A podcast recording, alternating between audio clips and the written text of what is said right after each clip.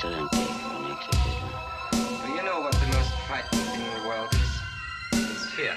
Whatever you do, don't fall asleep.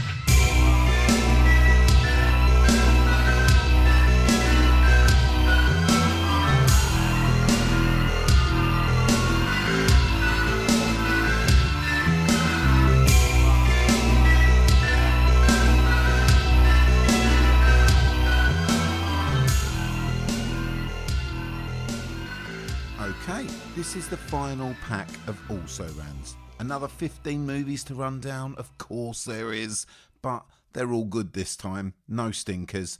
All of them are worth a watch. In my humble opinion, the ones towards the very top of this list are especially great, and I've already rewatched them loads of times, so let's just get into it.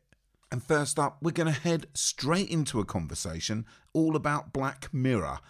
This one is with podcast regular James Davies. And yet I did speak about it in the sci-fi corner section a little bit. And of course, primarily Black Mirror does just deal with tech. And they place tech in different science fictitious scenarios for each of its episodes. But every now and again, they dabble in horror. And that is why we now arrive at the rather horrific episode that is entitled Men Against Fire.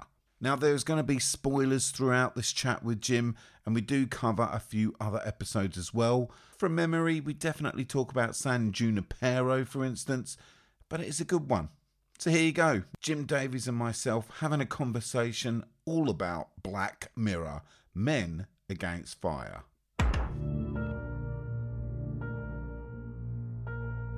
Village about 3 miles east. We've got reports of a food store broken into.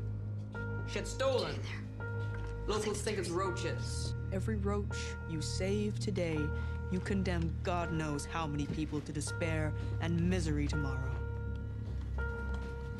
You can't still see them as human.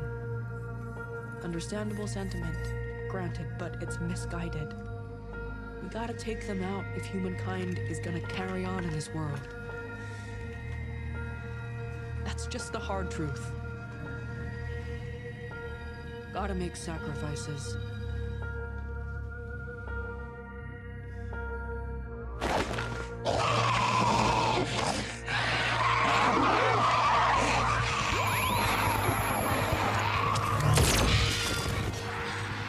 you recently logged your first kill?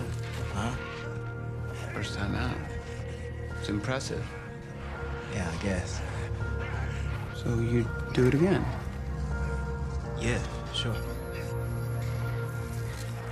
You did a big thing. You should be proud of yourself. Okay?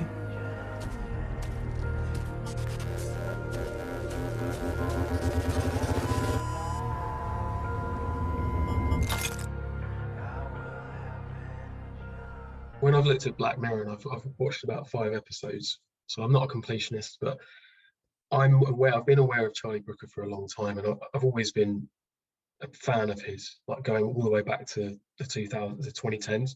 But in regards to the current fears that Black Mirror addresses, a lot of that has been borne out in the last couple of years, the way the media manipulates us, the way the media can manipulate our sense of moral reality. And I suppose in Men Against Fire, there is the themes there, what that episode I think is trying to touch on, either consciously or unconsciously, is our fears of the other, the fear of immigration, mass immigration, open borders and things like that. I think at the time it was made, it was touching on some of the political events of that year. So we had Trump winning the election, we had Brexit, and both of those things from a media perspective were largely brought about through propaganda around the fear of immigration and the other. I suppose that, again, you could.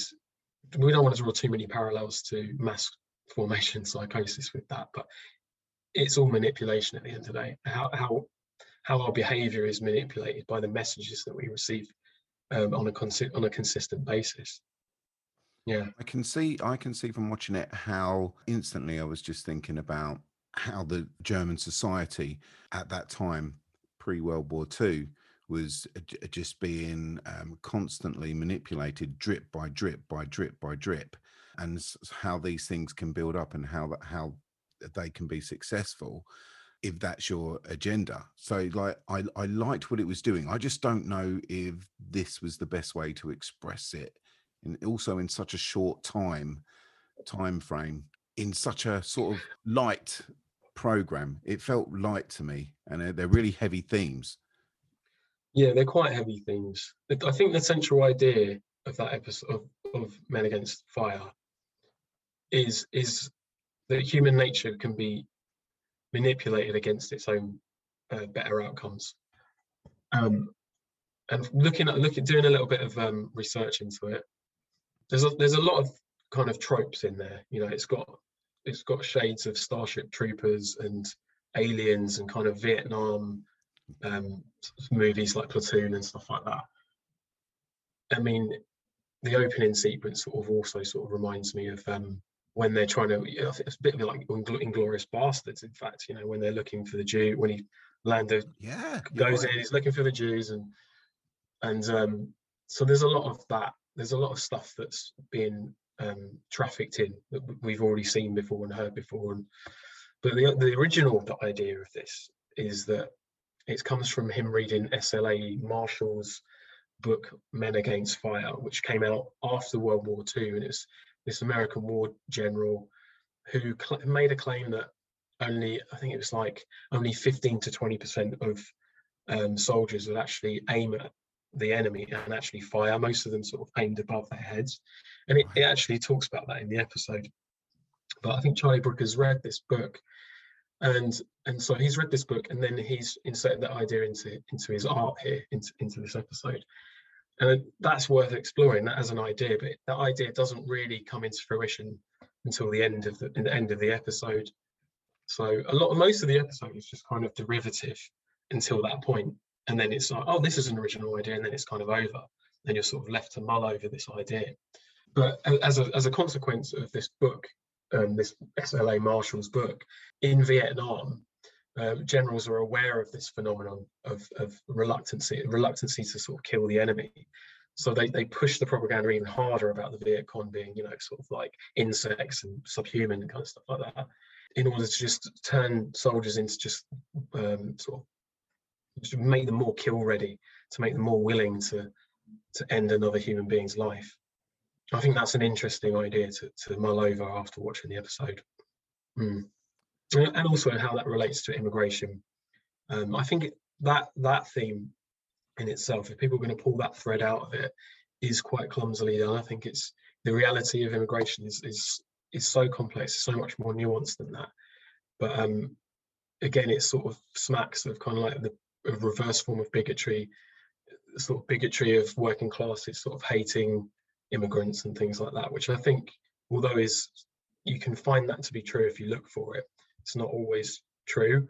And, you know, bigotry goes both ways, left, right. People sort of, you know, debate over these topics at cross purposes, and mostly in bad faith. They don't always take the good faith version of their arguments as the ones that they want to compete against, if you see what I'm saying.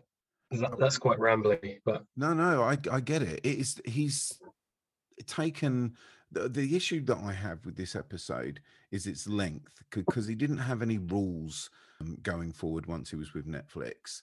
Like, he could hand in a 50-minute, a 30-minute, a 2-hour episode. Like, it was up to him. What he felt was apt for it, he could then do. So it's interesting where it's placed as well. So generally, by fans of Black Mirror, the best episode, or one of the best ones, is San Junipero, which is I loved it. Yeah, oh, you love that one.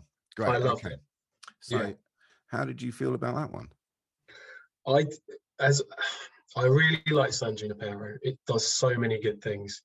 It recreates a sort of 80s vibe, which I'm so in love with at the moment. I'm so drawn towards the 80s over the last 2 years, as a sort of period of time where optimism was freely available in media. And I love, what I love about the 80s is it did, the optimism didn't sacrifice any of the art and the realism of sort of lyrical content in music or any. It still, the 80s was still, it still had darkness involved, but it was just so much more vibrant and alive.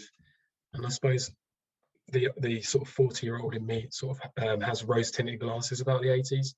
But I mean, I love San Junipero. What it does with, it has a lesbian relationship, but romance at the center of it. But at no point is the lesbianism sort of agenda. There's no agenda behind it. There's no political agenda behind what Charlie Brooker is trying to do with that. Although it was premeditated, as I've watched quite a few interviews with him talking about different episodes, he did make a conscious decision to put female protagonists in roles for that season, because previously he'd always sort of, you know, you write about what you know, and you're more inclined to write about male protagonists if you're a male. But he made a conscious decision to have a lesbian relationship, have more females in leading roles, and it totally works as a romantic relationship. At no point do you go, oh, it's lesbian or anything like that. You completely accept it, and at no point do you feel preached to, which is the most important thing. I think this sort of gender swapping trend in Hollywood is kind of missing the point and sort of actually taking a lot of progressive ideas or projects. It's taking a back step, it's agenda pushing. And I think it's not doing the cause any good, the way Hollywood was, you know, approaching these kind of things of diversity and inclusion. But the way Brooker's done it is spot on. He's just, at no point do you feel like they're trying to say, isn't lesbianism good? It's not telling you what to think. It's just giving you an emotional journey, which just so happens to be a lesbian couple, which I think is perfect. There's a couple of bits in it which you touched on there that I think make it really work as an episode of telly as well, which is something special. And I think it's why it resonated with me. The first one is a real aesthetic thing. It's just the choice of music was correct. It was time sensitive and right. There was that recent Fear Street series of films on Netflix, which was just getting the years wrong slightly, and it instantly takes me out. Like Nine Inch Nails didn't release that song until the year after. Why have you done that? But yeah, he was spot on with it. He got it exactly right. He got what you would be listening to in that club at that time. You know, even if the song isn't a particularly, you know, populist one, it was in there because it just felt right. And I thought that was a really good choice, and it made me sort of immerse easier into that world. But the really important thing, which I think so many filmmakers get wrong, is with a love story, the inevitable, like, have a breakup or have a testing moment, and then you get back together at the end. That was handled so well when things broke down, which normally is a complete clusterfuck. It's always a mess because you're just relying on what other people have done and cliche after cliche. Whereas this, it felt real. It felt like there's reasons behind it. It felt honest and true, which I think is why it resonated with me. Everything else was just gravy. But like, to get those things right, or rather to get the gravy right, let's say, that made the rest of it work. A really good meal. I'm talking nonsense. Sorry. I get what you're saying. Look, for us, I know that you really love the 80s as much, and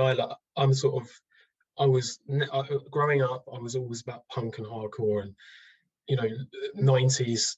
I was a 90s kid really when I came up, so I didn't care about the 80s. I just wasn't interested. But as I've grown into loving the 80s, so it really does. You know, all those nostalgia notes are great. I lap those up completely. I love the music, and like you say, it had continuity, and it was obviously written and constructed by someone who loves that era and was living through it at the time. And you can really tell that with Charlie Brooker. Obviously, he's quite a fastidious thinker, and he's an intelligent guy. He'll know what all those cultural notes are, and he'll know where to put them. So you know you're in good hands with that guy. And right down to, you know, the arcade games and things like that. You can almost smell those arcade games. If you've been to arcades when you were kids, you can smell and feel that coming out of the screen. It's crazy. But like you say, with the characters as well, what I liked about this episode, and perhaps I don't like about other Black Mirror episodes, is that In this episode, the characters felt like they had constraints, and they had real life, they had a real existence within that world, and they were acting and reacting in a real emotional way. It felt alive.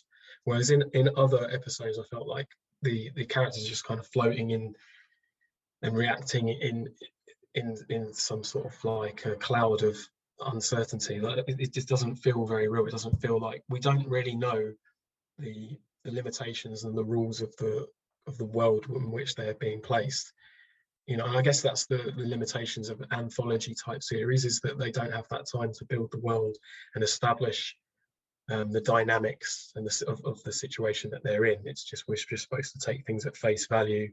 So yeah, the other thing I really liked about the episode is that it was optimistic. It had an optimistic view of technology. And Charlie Brooker has said himself that it was like he got sort of tired of the accusation that Black Mirror is this, always just like this nightmare fuel, you know, as he calls it, as his phrase. It's just always playing to the slippery slope of technology into like a dystopian future. He wanted to do an episode which kind of toyed with the idea of how technology could possibly make our lives better, or as it pertains to this episode, our deaths better, or afterlives better. So this is a quite interesting concept. I loved it. I guess that because it's such an outlier in amongst the canon of Black Mirror, it makes you wonder if people aren't clamoring for more optimistic episodes. People do love this episode. It can't just be because it's the 80s soundtrack. Was there a particular one that you've seen that you were like, oh, do you know what? I hate this episode. Yes. I didn't like the first episode. Is it called the National Anthem? Oh, the pig one. The pig one. I watched that many, many years ago, and it put me off Black Mirror up until this point, probably. I just didn't like it. It's kind of a ridiculous scenario. And I mean, we know what happens. If people listen to this don't know about Black Mirror, don't know what happened in that episode.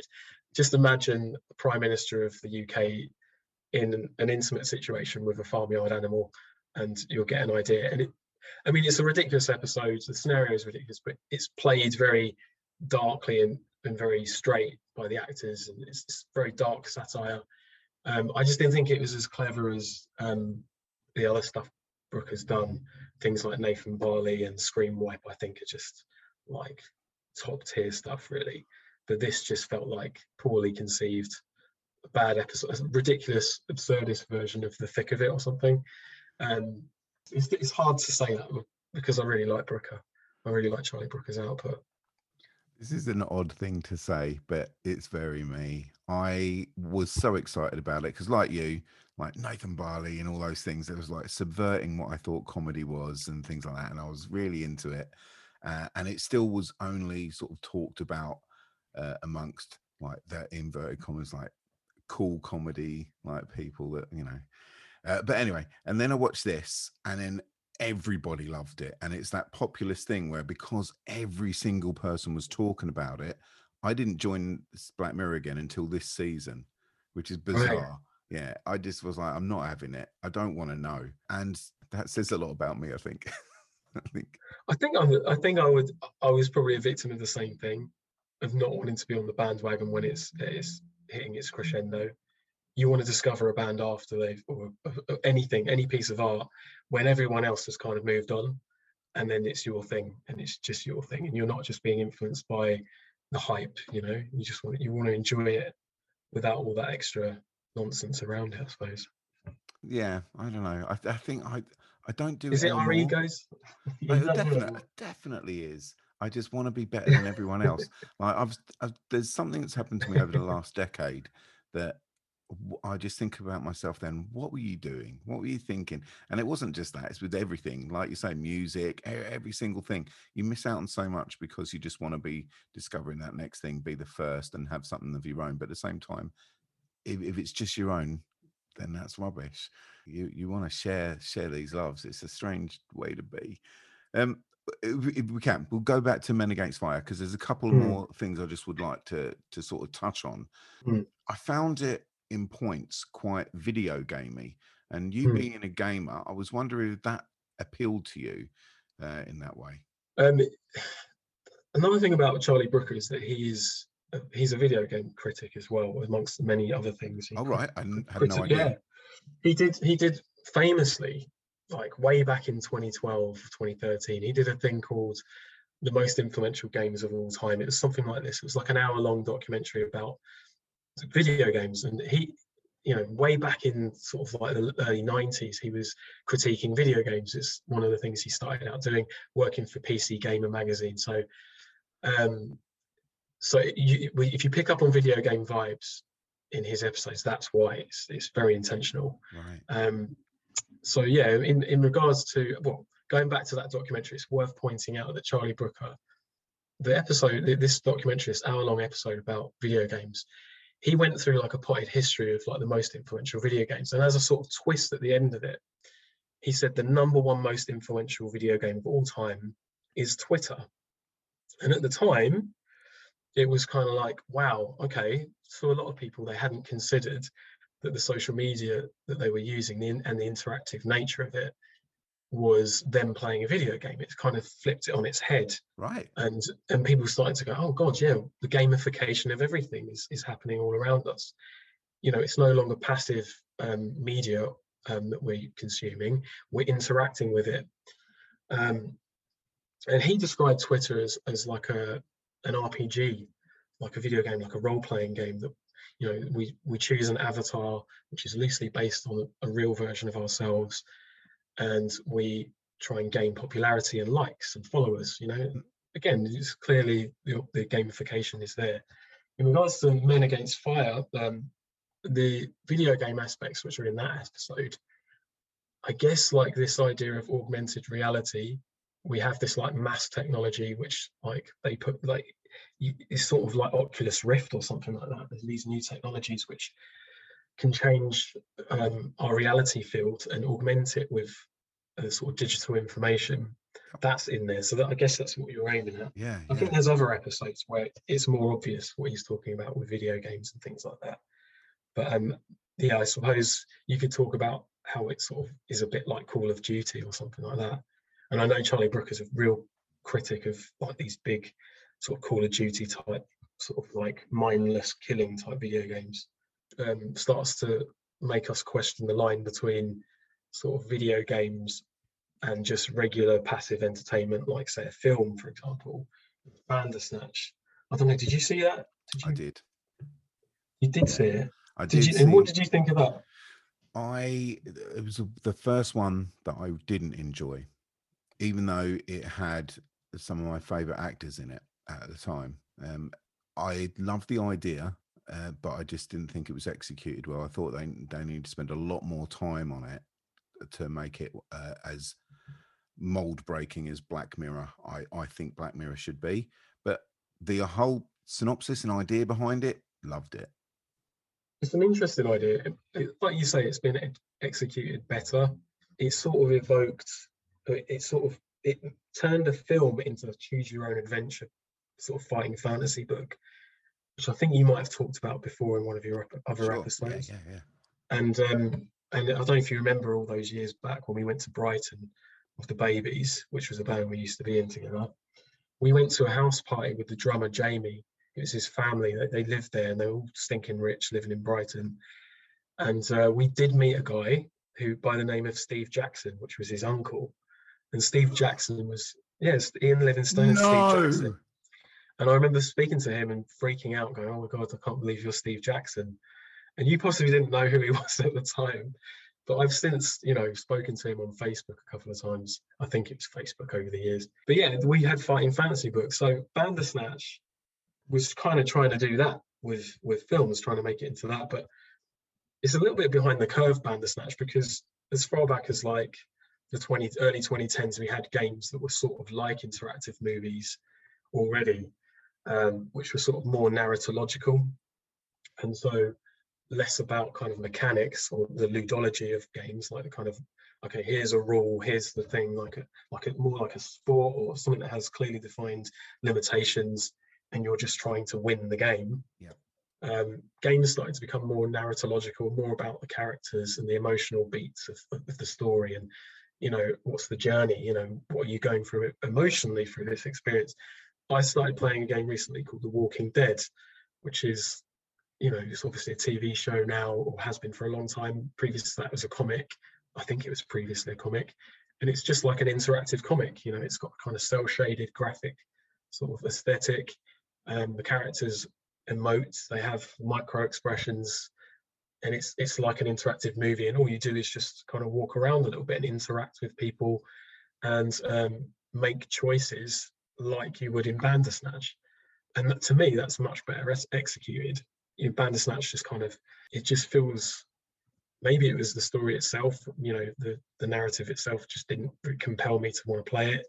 But I suppose an interface like Netflix just isn't made for that kind of thing. So it's limited. If you made it into a video game, it might have been better. If you had like a controller in your hand, it might have worked. It might have felt more intuitive, possibly. Maybe. When I watched it, I thought, right, how's this going to work in the cinema? Because I was just thinking, right, this is the future. This is going to be the future. And like, so you'd have to go from screen to screen to screen.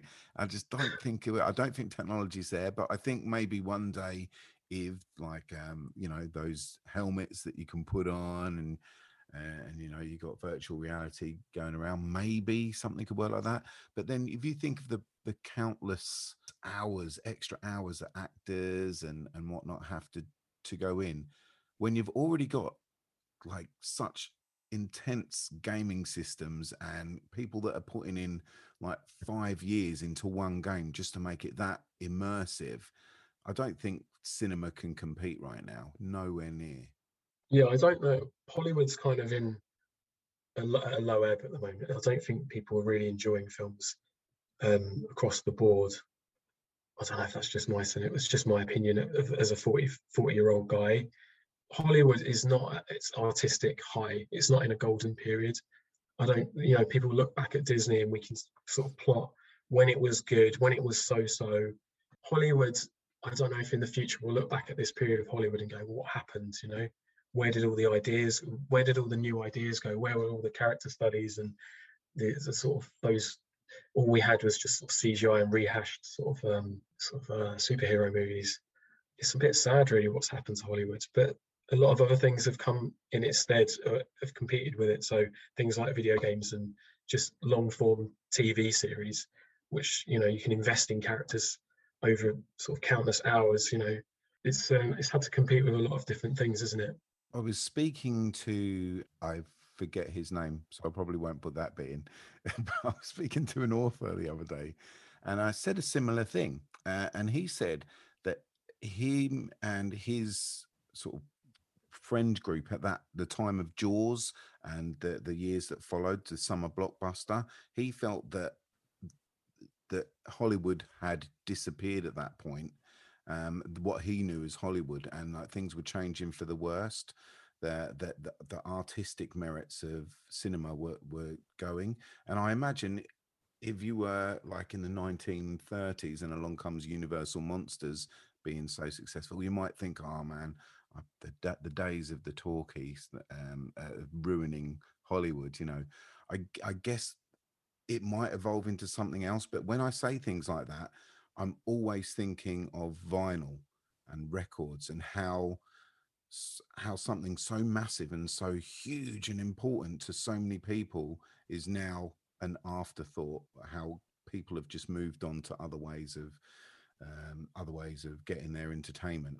So yeah, who knows where the future could be, but I personally think you're completely right. I think it is a sad time for blockbuster cinema and things like that. I don't think it's exciting. But then if you go back to, as I say, to the late 70s or to the 30s, people were thinking the same thing. Yeah, some people have sort of, a lot of people point towards this obsession, Hollywood obsession with like with super big budget sort of superhero movies, and they sort of say, well, you know, there was a time when Hollywood was just pumping out Westerns, like there was just Westerns. It was almost like there was an obsession then. So they sort of like, oh, well, you know, this is, Hollywood's done this in the past.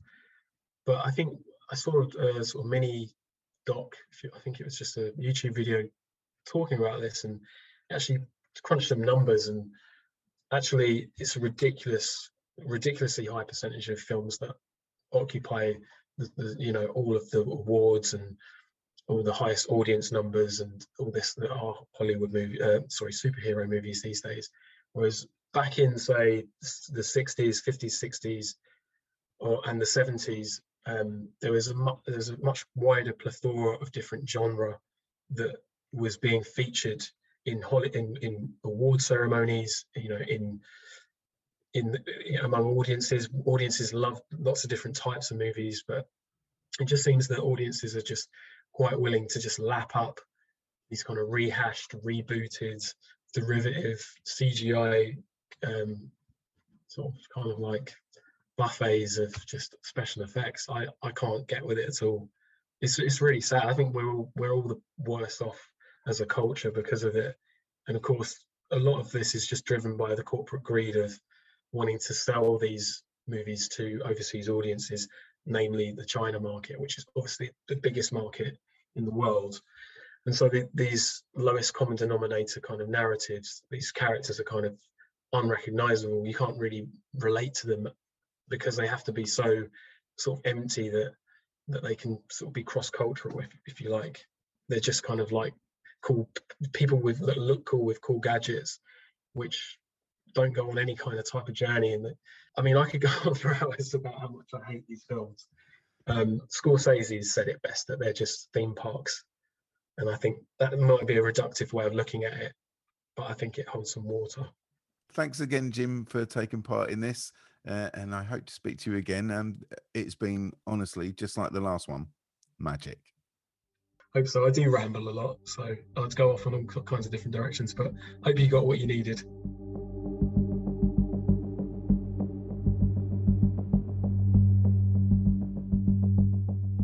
Massive thanks goes out to Jim there for joining us on the show. We had several comments from people letting me know just how much they enjoyed his passion when he was talking about that Hunchback of Notre Dame film during our 20s and 30s episode. So yes, a great pleasure to have him back. And I still haven't told him about your feedback, so maybe you'll hear it now. If not, mental note, take that on board. Make sure I relay your messages to him. Anyway, he will be returning because we're going to be talking about a video nasty on Patreon soon. It's the one I can't pronounce, so I'm not going to bother here. Okay, up next in the Also Rans. Okay, here we go. The Iranian supernatural scare fest that could, Under the Shadow.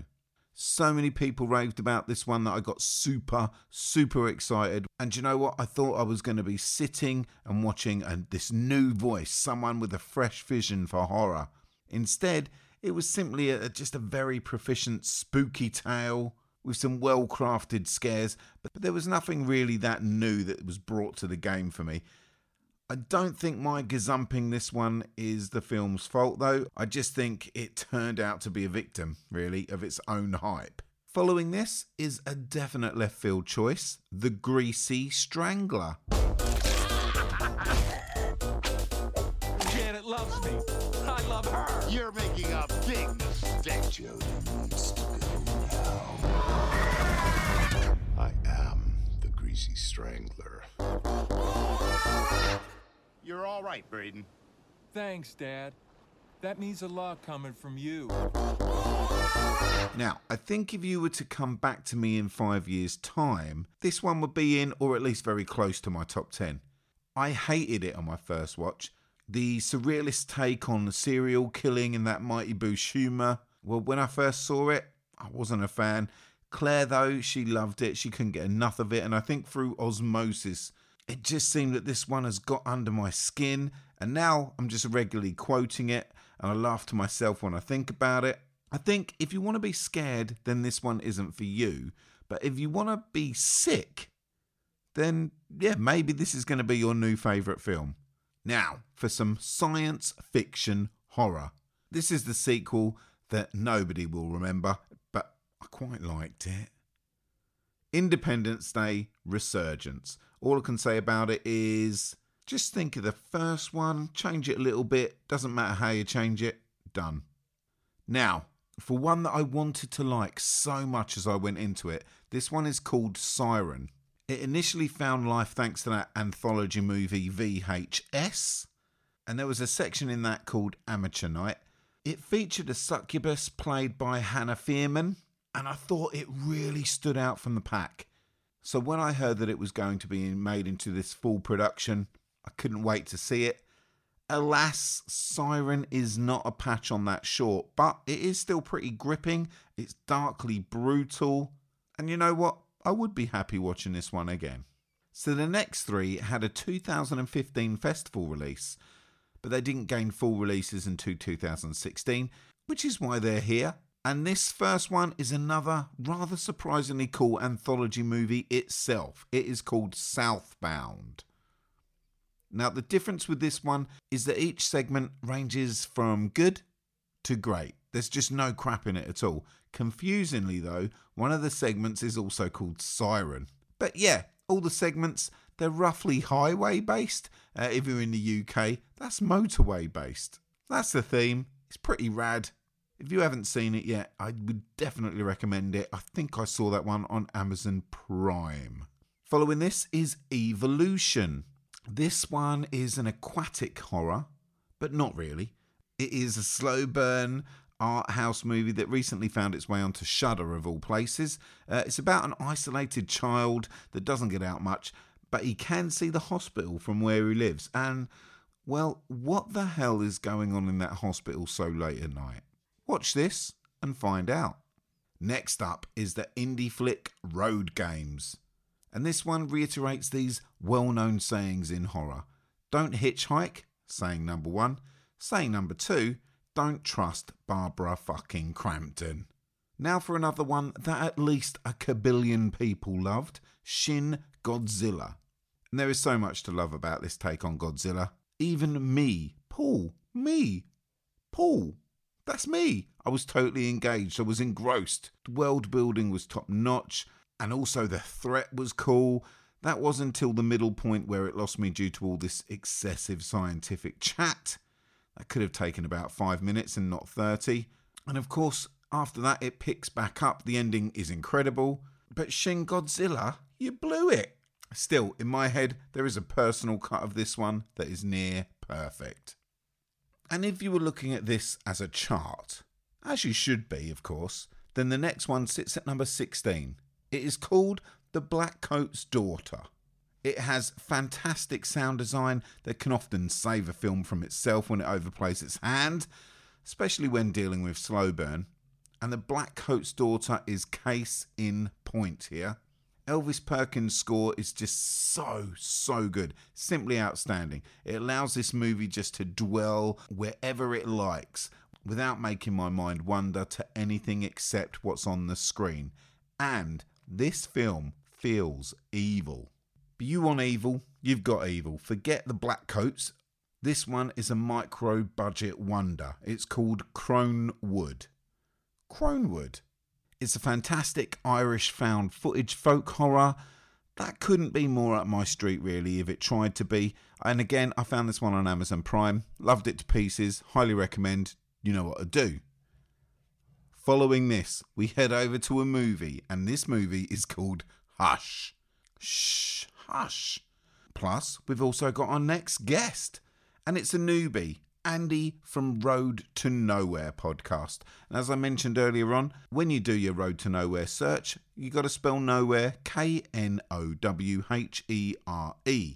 And when I watched this for the first time, probably 5 years or so ago now, I remember it being a very tense experience. Today, knowing the beats of the story as I do, it was more about the craft. The skill set of Mike Flanagan really shines through, but that thrill that I experienced on my initial viewing, it was no longer as intense. I mean, how could it be? So maybe this film is a sort of one and done thing? I think what we should do right now is speak with Andy, and we should find out, should we?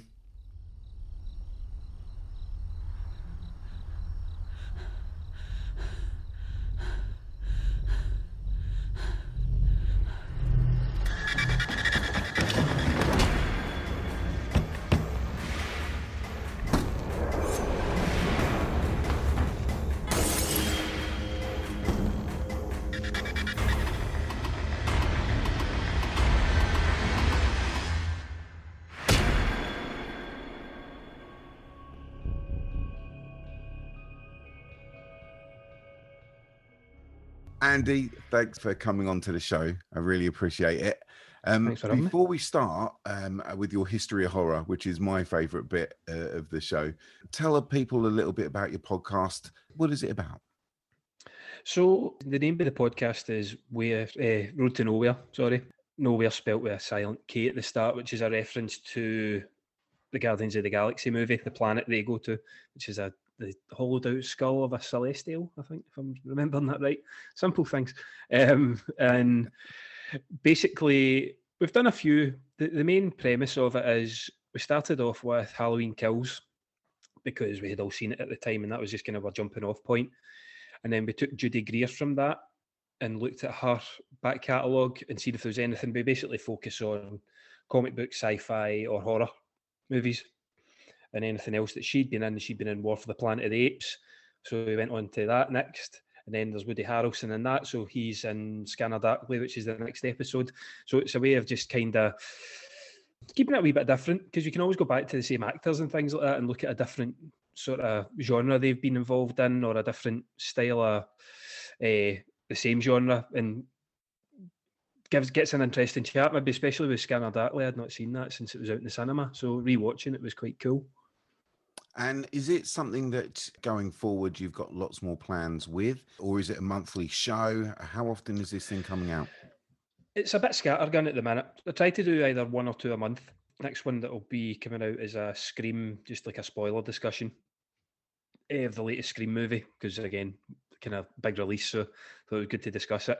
I've got a couple of ideas that I've put to the guys that I work with on it, talking about maybe expanding, getting guests on and discussing like favourite directors, things like that, having an episode once a month with a guest discussing their favourite director and things. And I've got a few interviews that I've just been lazy and not edited that I need to kind of sort out. It's my worst part.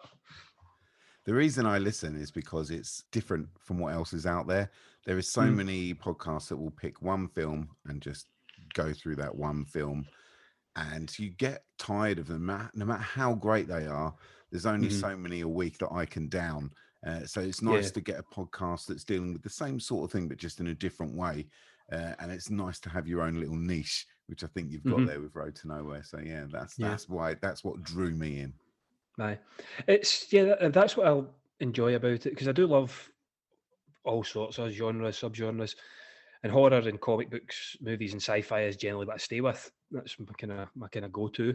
But being able to jump between, like, one week having the sci-fi element of it, like I think we've got one coming up on Alien Resurrection, which isn't the best movie, but it's quite a fun one to discuss because it's just nonsense, like, and it's like terrible CGI and things like that. But sometimes that's the good wee bit of fun you get from it, to then going on to something like, as I said, a Scream chat, or a lot of the Marvel ones that are out just now. There's so much in terms of content that we can kind of fall back on. Yeah, you're never going to be short of something. Yeah, especially if you go down those alien rabbit holes, where are you going to end? Every actor's been on those things. Right. Yeah. Okay. So, what is your history with horror? It was a wee bit later. I remember being quite kind of averse to it when I was younger, primarily because I was just scared. Like, I remember seeing in the old video stores the front cover of Tim Curry's It adaptation. Just used to scare the shit out of me just seeing that, so I'd never had an interest in it. And they always look really graphic. A lot of the horror movies you've seen in the video stores with the front covers used to look really graphic. So I kind of avoided it to an extent when I was younger, but then I started reading things like Goosebumps and watching the TV show, and Are You Afraid of the Dark? I think that was the other one that we had kind of regularly on BBC or ITV, whatever it was on. And it kind of developed from those Goosebumps shows and then into reading more horror before watching. So I read a lot of Stephen King probably when I was a bit too young, and it is now one of my favourites. I reread it every couple of years, even though it's a doorstop of a book. And like, it was sort of developed from that. And then kind of getting into softer horror in terms of action-y horror, like The Terminator. I watched that at my grandparents', and Predator 2, I think this is the first one of the Predator series I've seen before I saw the original. Wow. I think it was always on BBC 2. It was one of these ones that was always on at least twice a year. They're obviously cheap enough to get the rights to because it didn't perform too well. Yeah, it was that kind of softer input into that. Then I remember when we got our first DVD player, it came with a Kevin Bacon movie called Stir of Echoes. Wow. Have you seen that? Yeah, I love it. Yeah, it's great. And it was around that time, a kind of M. Night Shyamalan, Sixth Sense, sort of psychological horror. And that, again, just got me a bit more kind of interested in it. And nowadays, I'll watch pretty much everything that, to an extent. But there's some titles that I'd maybe avoid, but now it's just horror is my go-to, really. I want to take you back to something you mentioned there, with it being a doorstop of a book. Now, this also was the very first horror book that I saw on the shelf and thought, I need me some of this. But me and you are not the only people. So it's such a weird first book choice, or the first one that you remember, because it is so huge. When you open it up, it's not like the writing's big. It's tiny and the pages are so thin. What's the attraction of such a tome, do you think, at that time? I think because of how it, certainly the TV adaptation has kind of ingrained itself into the culture, gets people interested straight away with that image of Tim Curry dressed as Pennywise. Sure. I think that adds to the kind of intrigue about the book. For myself, it was around that because I'd seen the picture on the video cover. It is quite a difficult one to read. I read it from a book report in high school as well, which was a terrible mistake, especially the fact that my English teacher really didn't like me. And she knew I hated public speaking. So she let me finish the whole 7 minutes or whatever it was, and then turned round and says, I couldn't hear any of that. You need to start again. I was like, oh, fuck you. That's terrible. But it was just there's a lot of kind of pop culture intrigue around it, and I think that's why people kind of gravitate towards it, and why we've had another remake now as well, haven't we? So sure. And like when that remake came out, it was the trigger for so much content that's now out there, and it's only starting to wane now. Although as soon as that started to wane, the Scream thing was such a success. Last year's Halloween was such a success. Yeah, that. Still, all these doors are still opening. I'm always amazed at how even if you don't bond with the film yourself, because that one's been so successful, so many are going to smash into your sort of peripheral vision, and you're going to pick at them.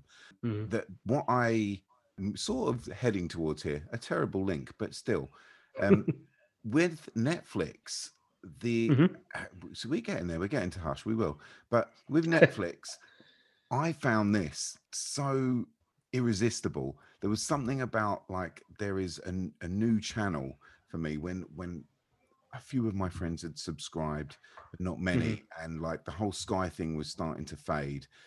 Yeah. And it was this is going to be a new way to just absorb movies, just like a cinema. And I was so excited and got in quite early, I thought, on it. And when they started bringing out their own movies, that really sort of got me, because I just thought, here is a way where something can flourish, sort of slashers in the 80s or something like that. They can get their own niche and they can, really do whatever they want here.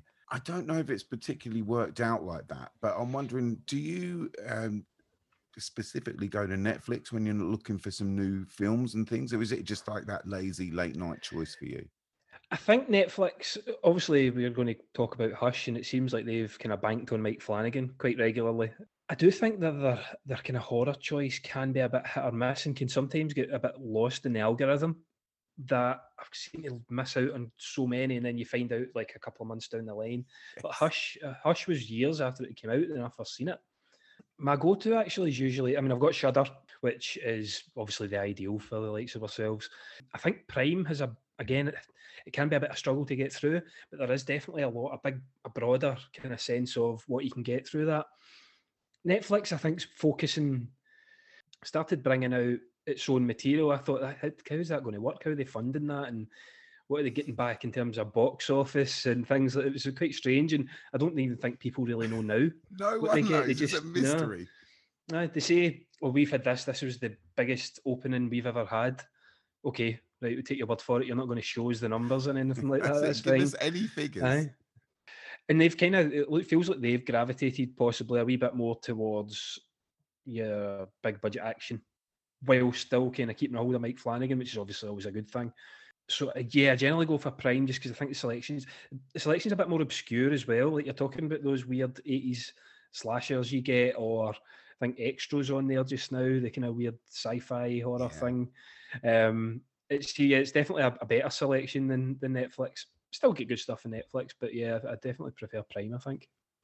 Prime is, I just think, fantastic, but the interface, how you navigate your way around that thing is appalling.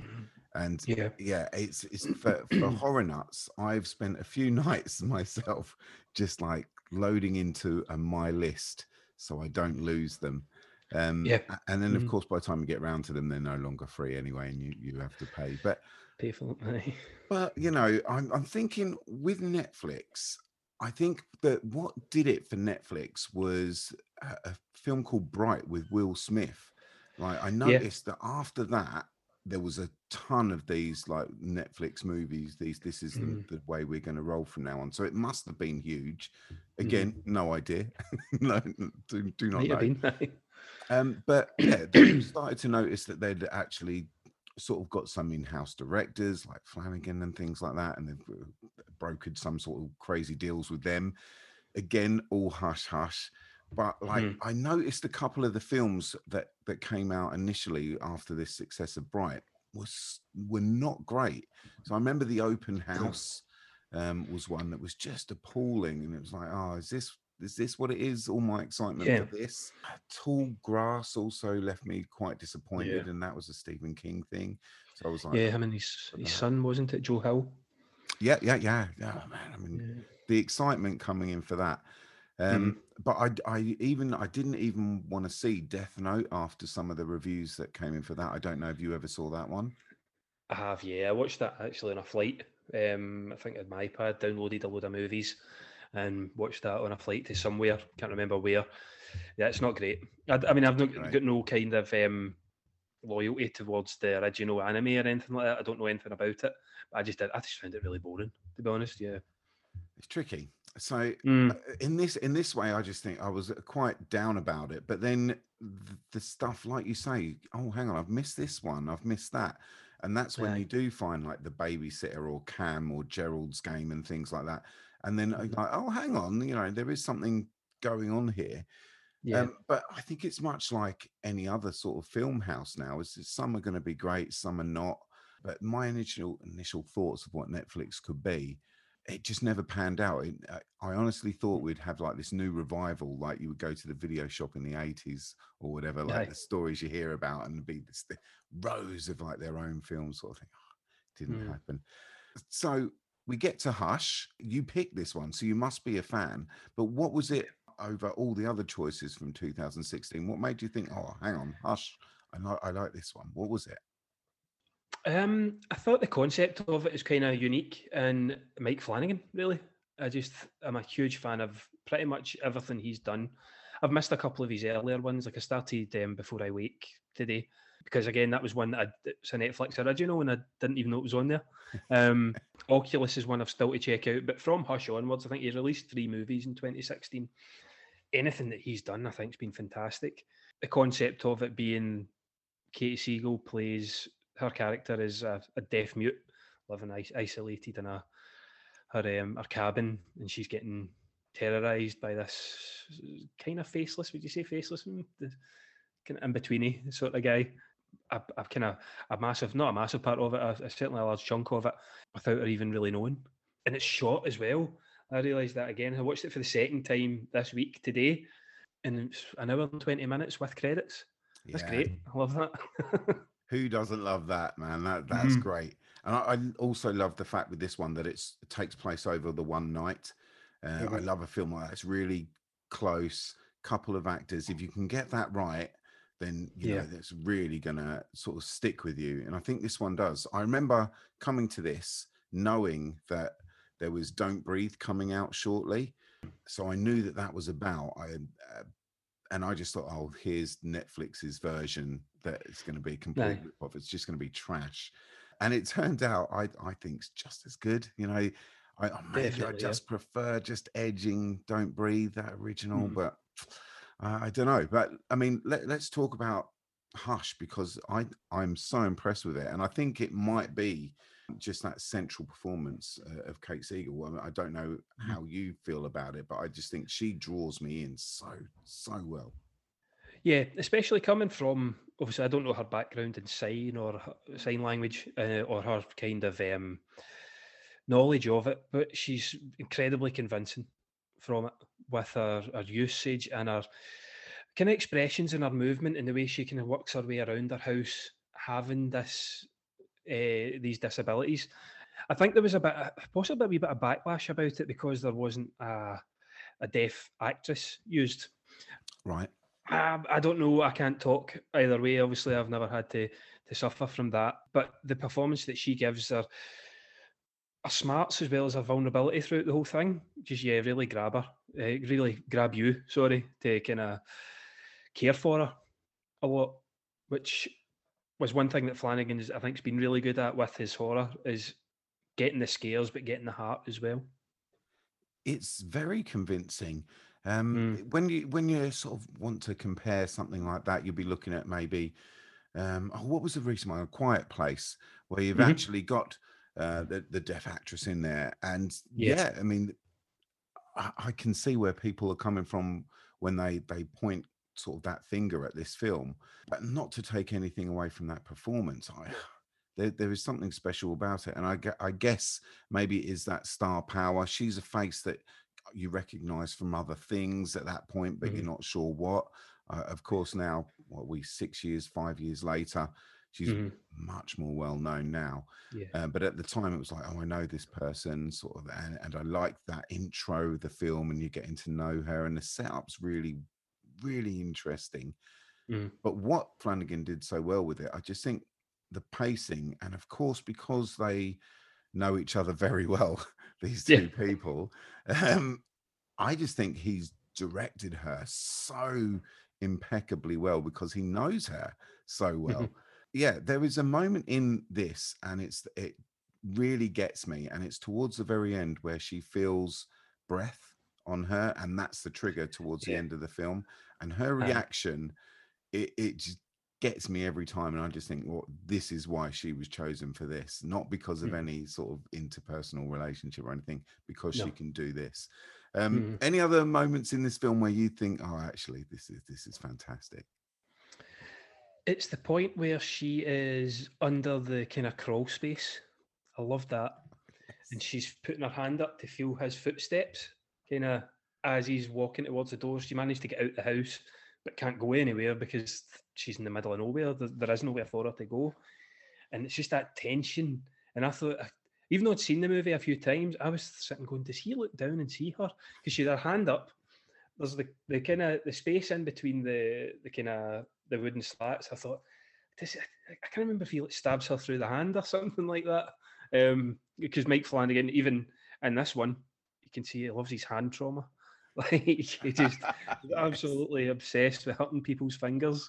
Like, you get at the end of this, and she gets her kind of just stamped horribly. And we've obviously had the Gerald's Game thing, which is horrible to talk about. Well, let's talk about, as I said to you, Mike Bloody Flanagan. He's all over the place. And I think for good reason, much like you, I can't fault his work. There's two that I think are average.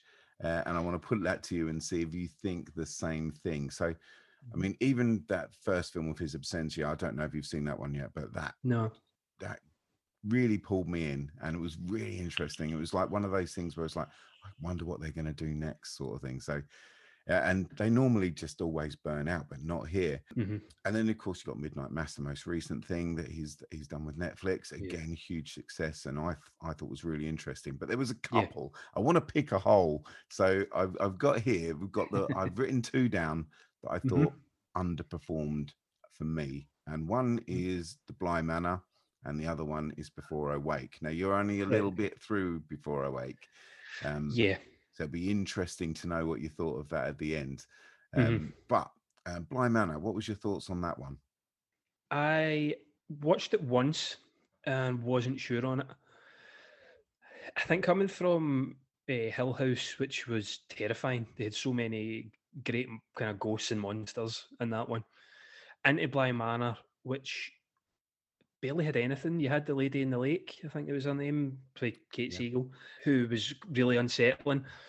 But then watching it on a second viewing and taking it as it was, is this kind of romantic gothic tale, a bit more kind of, the way I would see it is, Hill House was more an American horror. This felt more like a maybe English style horror of the woman in black or something along those lines. So going back and watching it as that and having to understand it was more about the relationships between the people and their concept of what was happening to them in the house. I do genuinely love it now, actually. Like, honestly, really? I think it's great. It's not as good as Hill House, but I think, it gets the emotional beat spot on with it. The kind of central characters with their relationships, and a couple of things land flat, like the voiceover for Carlo Gugino, I just think it's the performances he gets as well, like from Rahul Kohli, who came back to, and again Victoria Pedretti. I just think he absolutely nails that aspect of it, while it not being as scary as the Hill House series. So did that come to you on your second watch? So the first one you weren't too sure, and the second one it's actually all come together for you?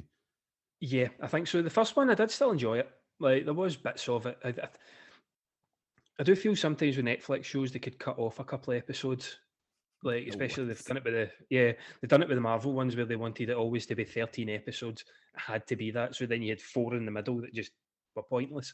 Saggy. Kind of sagged a bit in the middle. And I got enjoyment out of it, but it just wasn't what I was hoping for from the guy that made Hill House. On the second watch, I just think I appreciated the performances and what these characters were going through. And watching it from that point of the kind of point of view of where you know they're going to end up kind of made the story feel a little bit different for me, a bit more kind of impactful. And what about the film work of Flanagan? Do you think that Hush is in that topper echelon for him, or do you think it's more middling from what you've seen? It definitely goes to a couple of a couple of techniques that he's like to use. You see quite a lot in Hill House with shots that he's taken, and on first viewing you don't notice where there's like a figure in the background. You can see the kind of early stages of that with the man, as he's just called in Hush. Or man, I think he's got a name, and that kind of style of filmmaking that he's going for, but it's not just about the character in front of you, it's about what's around them as well. And he gets those wee elements of it starting to kind of sprinkle in early doors in that. So it is really well shot. A lot of the tracking shots as well, where it's just one shot's following Maddie through the house, are excellent, and it builds and kind of racks up the tension quite well. Definitely. I think it's definitely up there with some of his best. I think for me, the reason why Hush is so high is because of the tension, that this film is just all tension. It's build and build and build. And that release, I don't want to go into spoilers. The reason why I don't want to go into spoilers is because, as you've said, like, even though there's a ton of people that would have seen this, it is buried away on Netflix. And it might be one of those you've skipped over. So the reason why I just wanted to get you on to talk about it is so people, if they haven't, just click on it. A final question. Mm-hmm. So with regards to, this is so great, because what I feel like is I've just got my own personal episode of Road to Nowhere. I'm just going to talk about Mike Flanagan stuff. That's right. I want to talk about Doctor Sleep. Please tell me you've seen Doctor Sleep. Doctor Sleep is probably in my top 10 horrors of all time. I absolutely love it. Fantastic. Have you seen the that extended version that's come out recently? Yeah. That's so. I've got the 4K, and the first one that I seen was the director's cut, and I loved it. I absolutely loved it. I've read the book as well, and then I got the 4K and sat down to watch it, and then realised that the director's cut only comes in standard Blu-ray, so I was fuming about that. So I could only watch the cinematic release in 4K. But it was so good, man. I listened to a podcast with Flanagan, and he also was furious about that as well. So yeah, no wonder. I mean, the time and effort that's went into that, and it seems to be that the director's cut is the kind of popular choice. like sometimes it's not, doesn't always work. Like the director cut can maybe change how a movie feels for you in a negative way, but what they added into that put so much into the movie, I felt. It's almost a moot question now, but I do want to just talk about the sort of return to the Overlook there, because for me, that's what I was most worried about this. And I didn't know whether Flanagan would be able to handle that himself, being such a fan, whether, you know, he got too precious about it, whether the pressure was too much. It's really got to mess with your head being a director in charge of something that you love and going back there. And I just think it was executed so well, so perfectly. And just so I'm going to play out with this scene, like, what's your favourite moment from that movie? I think it would have to involve, I think, Ewan McGregor and Rebecca Ferguson is the kind of main hero and villain of the piece are both excellent. I think Rebecca Ferguson is just superb in whatever she's been in.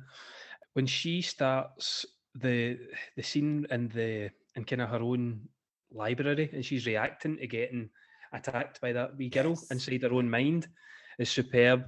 The scene in the toilet where Danny is seeing his dad again, but it's played by what's his face, Elliot from ET. Yeah, that plays Jack Nicholson. He's in Mike Flanagan stuff all the time now. I did that in.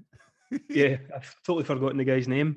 That was just an interesting kind of take on it, and he puts in a good kind of slight performance of the butler from the first Shining movie, kind of mixed in with Jack Nicholson's Jack Torrance. But yeah, it was fantastic. Have you heard the story about him when he was showing it to the King family and the Kubrick family? No. So obviously Stephen King famously hates The Shining, the Kubrick version. And before it was released, Mike Flanagan invited King's estate, or Stephen King and his family, and the Kubrick estate to watch that with him, to watch it before he released it. And he said he was sitting in between both of these families that hadn't really spoke very well, and just absolutely shitting himself. And at the end, they both turned round to him and said, "That was great. That's absolutely everything we would have wanted from it." So that would take some balls. Pressure on the man, I know. And it's really good. Like it does a good job of making it. And the book has a massive difference between how the book ends and how the movie ends, because obviously at the end of the Shining book, they've got the Overlook's burnt down in the book. The Overlook doesn't exist anymore. So there's a huge difference in how they end. But it does a great job of kind of melding in the world of King and the world of Kubrick and getting a positive out of both of them. It was extraordinary to come out of the cinema, because it was on for such a short time as well. And our local was playing it. And just to come out of there, I hadn't felt like that since I was small, you know, going to see Back to the Future 2 or something. It just felt so, it was one of those things where you just feel like everything you wanted is being ticked. So yeah, okay, that's great. Andy, thank you so much for taking part, and hopefully you'll come on again for another discussion. Definitely. Cheers for having us, Paul. Man takes a drink. The drink takes a drink. And then the drink takes a man. Ain't it so, Dad? Medicine. Medicine is what it is. Bona fide cure-all. The mind is a blackboard. And this is the eraser.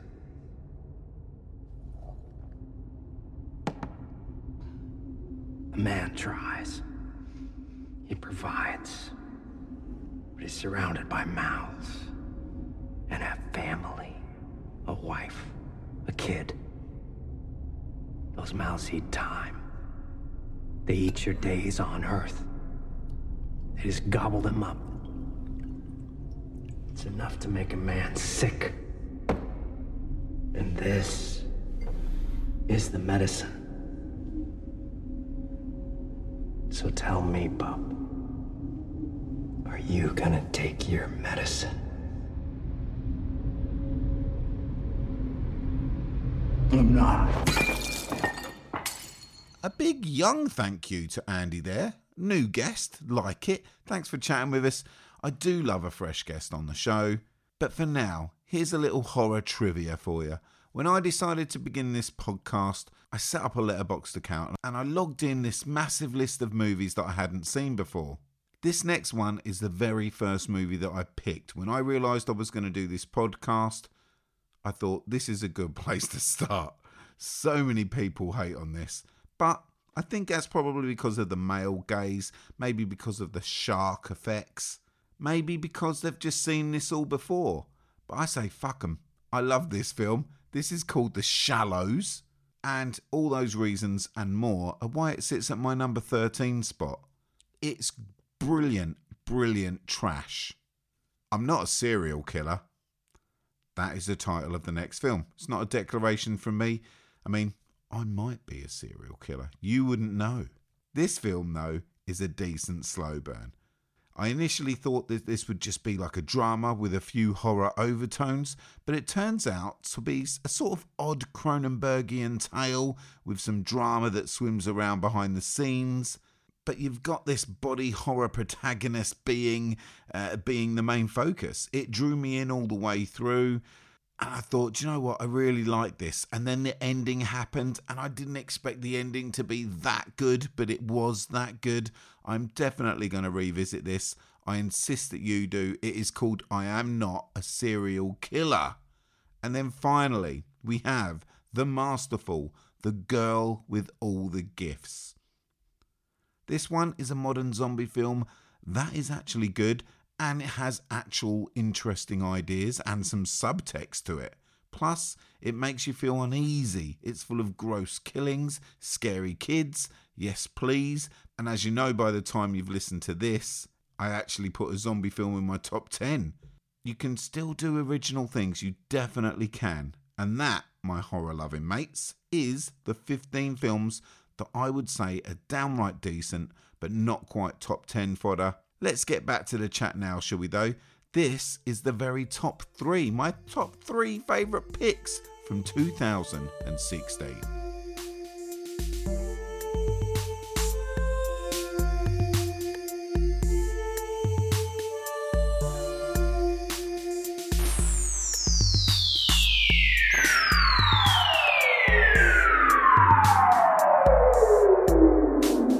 Whilst this movie is first establishing itself, the palette is almost exclusively 25 different shades of green.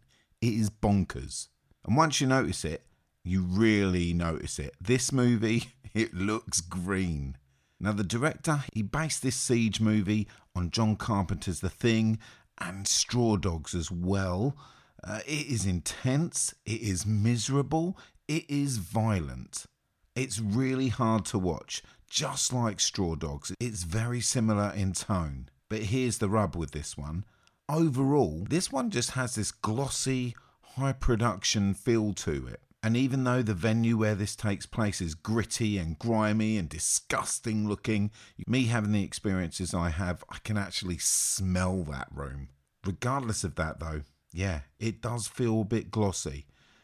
Saying that, it's an addictive watch. Once you're in, that's it. And I probably, just like you lot out there, had to know if anyone was going to survive this awful mess that they've got themselves in. This is Green Room.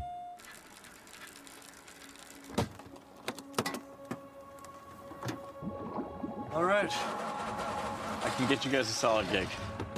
Matinee tomorrow, doors at 1:00, you guys are on at 3:00.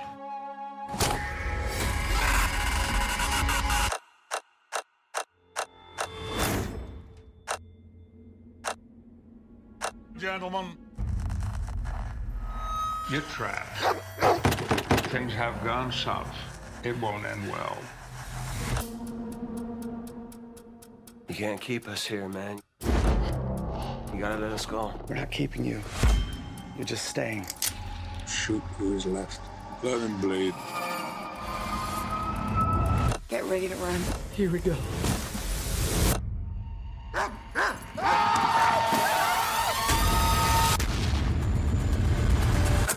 Careful now.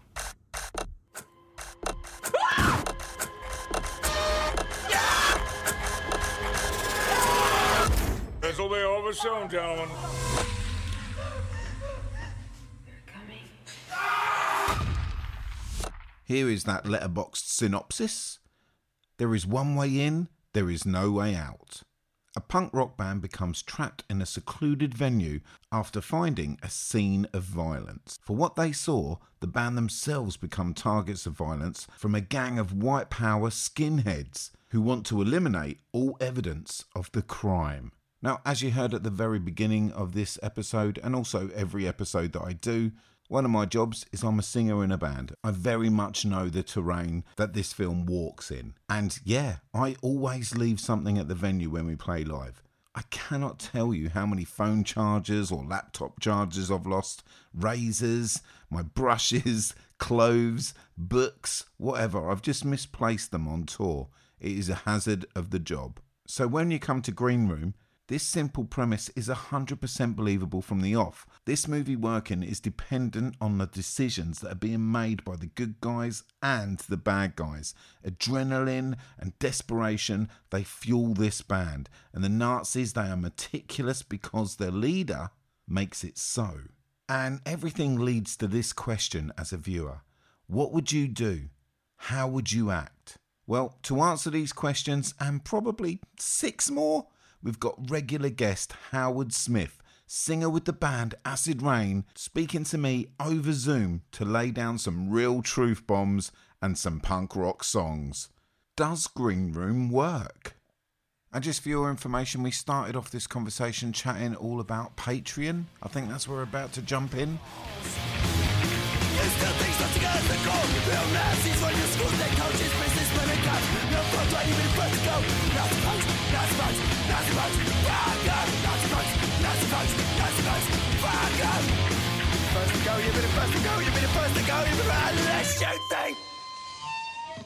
I wouldn't call myself a horror obsessive. I'm definitely a horror fan, but they're horror obsessives as well.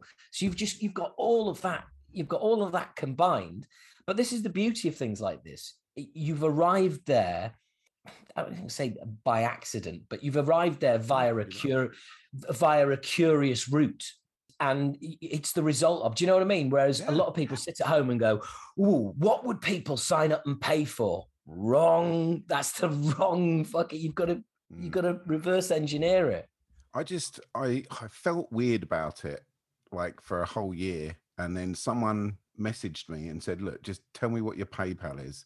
And I was just so floored and so, I don't know. I had a little tear. I was just like, come on.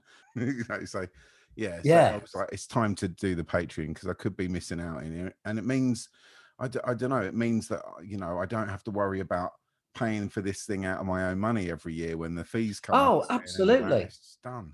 Yeah. I mean, my patrons are going to be watching this. Hi guys, love you. And you know, they effectively, you know, subsidize the podcast for everybody, but it's a win-win because they get a ton more content than everybody else as well. Yeah. So you know, I love the model. I think it's great. But funnily enough, yeah, I remember hearing as soon as you mentioned Patreon, I just thought, little light bulb went off, and I thought, I bet that's going to be a real hit. And I'm pleased for you because the amount of hours and work that go into it is you know, you can't be doing that for nothing, for God's sake. It's, you know, so just, I mean, purely for the sake of your marriage, do you know what I mean? It's like yes. Yeah, I'm way ahead of you here, mate. 1,000 movies, right? Okay, there's definitely some payoff here. Yeah. She's getting a bag of Reddies or something. Something has to go. So yeah, I mean, fucking hell. Let's get into the film. I love it. We're on time. Hey, mate, we don't have to go into it, but we will. Yes, so, big time. I was really happy that you chose the Green Room. I was really pleased to see it there. Really pleased to see it there. Not to be confused with the Oscar-winning Green Book, of course. Pretty close. The tale of a black musician going around the Deep South in the time of racism. Yeah, maybe not. No, only the mothers can tell them apart, isn't it? That's a tagline for them too. Yes. So, the way I've sort of sorted this out in a way that's just, I think only musicians could talk about it. So excuse me if we're not going into the film a lot, but just, I want to know how close this is to begin with to like real band life. Because for me, the reason why I watched this for the first time and just fell in love with it instantly is because so much of it was right. So much of it felt like, oh, this is me, Jesus. I take it, same for you. Absolutely. Do you know what? My first note is low key beginning, which it is. It's really low key. It's farts in vans waking up and like where we're going to siphon some petrol from. And my second note is the band is one of the most genuine that I've ever seen. But usually something gets sacrificed. So they've got everything right, and then they're like, you know, their favorite band is like No Doubt or The Specials, and you're just like, oh, no, that guy would not like that band, you fucking idiots. But with this, everybody is spot on, and it's movies like this when you know the music and you know what it's like being in a band and you know the music they use in the film and everything else. It's the times like this where you go, right, whoever is directing this knows. And for me, and I'm sure it might have been the same for you, within 5 minutes, you can almost, as a musician, you can almost just sort of relax and go, this is going to be okay. They know what they're doing, which we'll come to it later, but there's some just brilliant choices. Well, the director, Jeremy Saulnier, right? He is foot's deep in the trenches for the DC hardcore scene. So he knows where it's all coming from. And like, when I look at this band on the stage and loading their own gear in, I'm looking at like early footage that I've seen or early photos of the Descendants. Like it really, really hits home. Like, I just feel like, oh God, that could be Milo, you know, that could be someone walking in. Or the band, the Teen Idols. I don't know if you know, they turned into Fugazi eventually, but it's sort of like really young punk stuff. And I don't think they're a particularly fantastic band, which is even better because then that makes it even more realistic.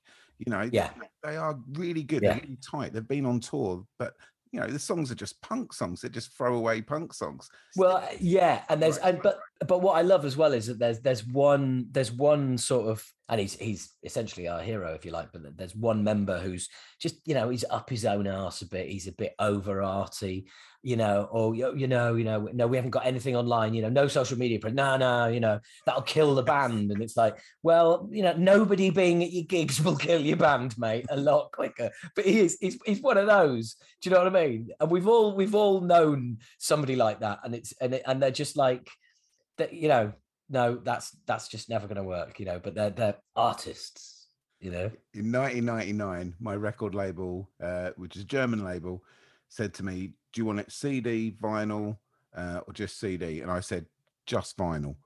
Killed the band, killed us completely. We couldn't shift anything, you know, so yeah, that dickhead is me. Like, honestly, I am not up my own arse. I'm like, no, vinyl. That's where it is. So I got that guy. But like the thing that I loved so much and really was like, that's nailed it for me. I'm completely in is when they're sitting down for the interview, because we've been there. Like that has been what we've put up with. And you've got someone in that group, like you just said, just talking a bit of bollocks and you're like rolling your eyes going, oh God, it's nailed it on the head. Just the situation. Yeah, no, absolutely. And the weird thing is as well, people listening to this will be like, so is this like a music documentary? What the fuck is this on? Is this another one of Paul's, oh, you know, somebody scuffs their knee at the beginning, therefore it's a horror film. Yeah. You know, is it sci-fi corner? No, is it like musician corner? It's a nasty little fucking movie. It's fucking nasty. It's nasty Slayer nasty. Slayer's perfect for the soundtrack. Mm-hmm. Slipknot, that's too organised, that's too corporate, that's too restrained. Slayer, it's just fucking nasty. And this movie is fucking nasty. It doesn't want you to like it. It doesn't want to be liked. It's just fucking happening. You know what I mean? You walk into that venue with the band, right? And I just imagine them lifting their feet up and it's sticky. And, like they look at the audience. I've been there before. I played East Germany and it was just a bunch of skins. And I was like, what the fuck have we walked into here? And your instinct is flee. And yet, I'm going to get a kick in if I leave right now. So you just do it.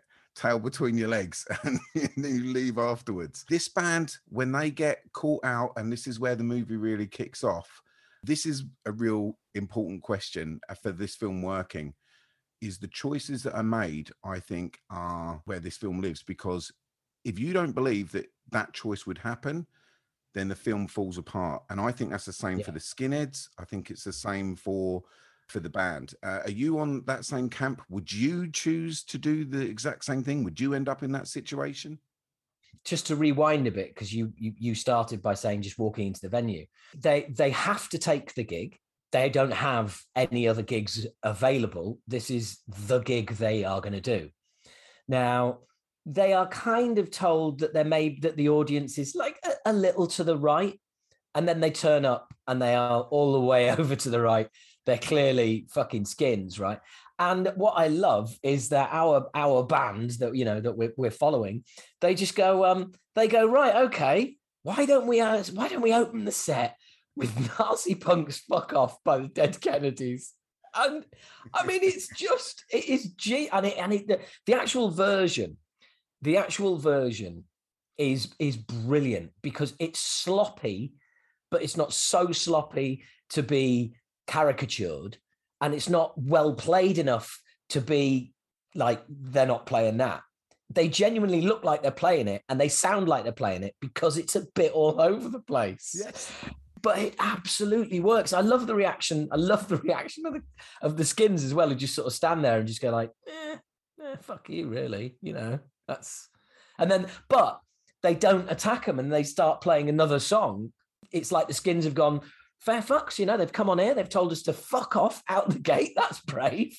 Yeah. And now they're just going to play some tunes. Fair enough. We'll give them a chance. That doesn't last very long, but hey, Okay, well, if I was that in that audience and I felt that way, I would like have it on my list. Like, I'll give them a kick in afterwards. I'm here to get drunk with my mates or whatever. They're not going to get away with that. Not on my turf. But again, it's pretty realistic, the fact that they're looking and they're considering what to do and then just, fuck it. All right, let them get away with that one. Don't push it, lads. And they didn't. Yeah. And again, I've not played to a Nazi audience before. I can't imagine what it's like. I can't. What, you haven't played any Nazi rallies, Paul? Oh, dearie me. Not in this you have missed out. You're a few decades too late for that, mate. But this stuff exists. We've all seen it on documentaries. We all see it. We all know these bands exist, and we all laugh when someone gets seriously injured or they get ripped off by a label or someone like that because, they deserve it. They're the ones that deserve it. They're cunts. But at the same time, these people exist. So there's so much about this that feels real. I'm going back to the question, would you do what they do? What, as in, would I open with Nazi Punks Fuck Off? No, beyond that. So you're in the room. Right. You've spotted that dead body.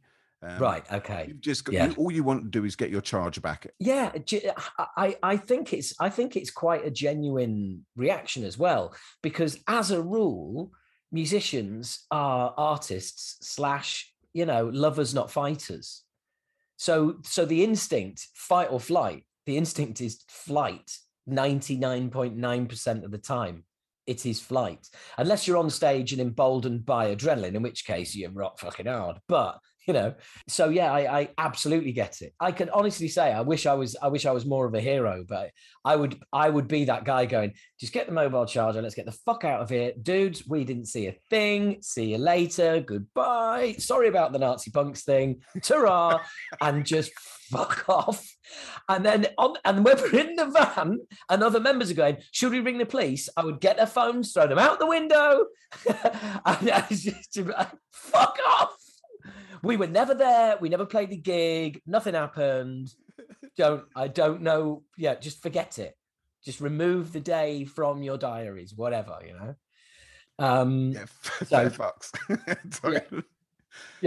I've been in some hairy situations, but like that would do it. I think I'm with you there, mate. I think there's no way. It made me cry. I love that. I just think right when as soon as Patrick Stewart emerges, that's when you know. Yes. Oh dear.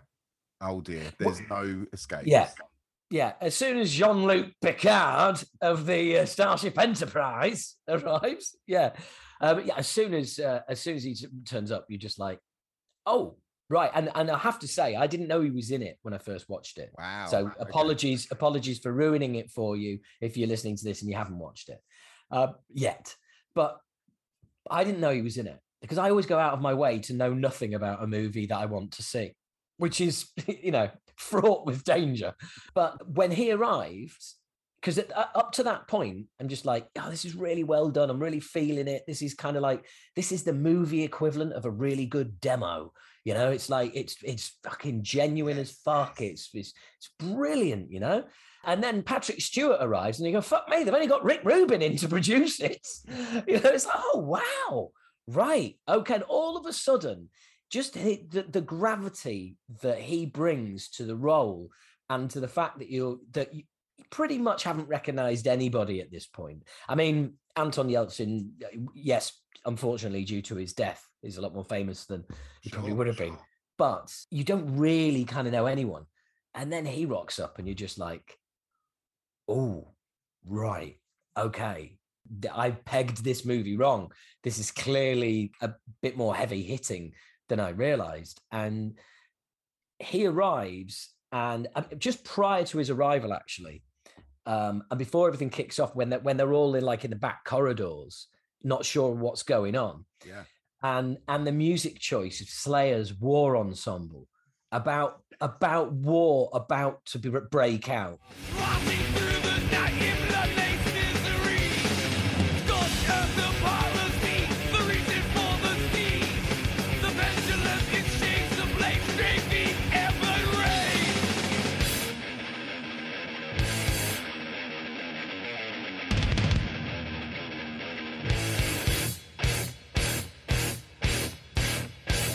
Could not be more perfect. And so there's musical clues in there. If you know the genres and stuff, there's music, there's musical cues all over the place. But that was just brilliant for me. And then when Patrick Stewart turns up and he tries to play the sort of the Santa kind of figure, doesn't he? He tries to play the sort of the voice of reason, and we're going to sort all of this out. And the weird thing is, I remember the first time I watched it, you just do not believe him for a second. Yes, correct. I've watched a lot of Star Trek. I know that this guy can just let rip. And when he does, he's a real force to be reckoned with. But he's so understated in this role. Yes. And there was some criticism as well in a couple of the reviews that says that he wasn't utilised well enough. I disagree. I feel that absolutely like him holding back, it almost feels regal. He's the king of this whole community. You're spot on there. That's a lovely way of putting it as well. It's almost like regal. And also, I think who would ever criticize that is purely, as with most reviews, it's not about the movie. It's about what you have brought to the movie. It's about, it's your preconceptions, your expectations, and then the review comes out the other end. So the movie goes into you, it's filtered through you, and then the review comes out of you about what you saw. Well, I saw a different movie.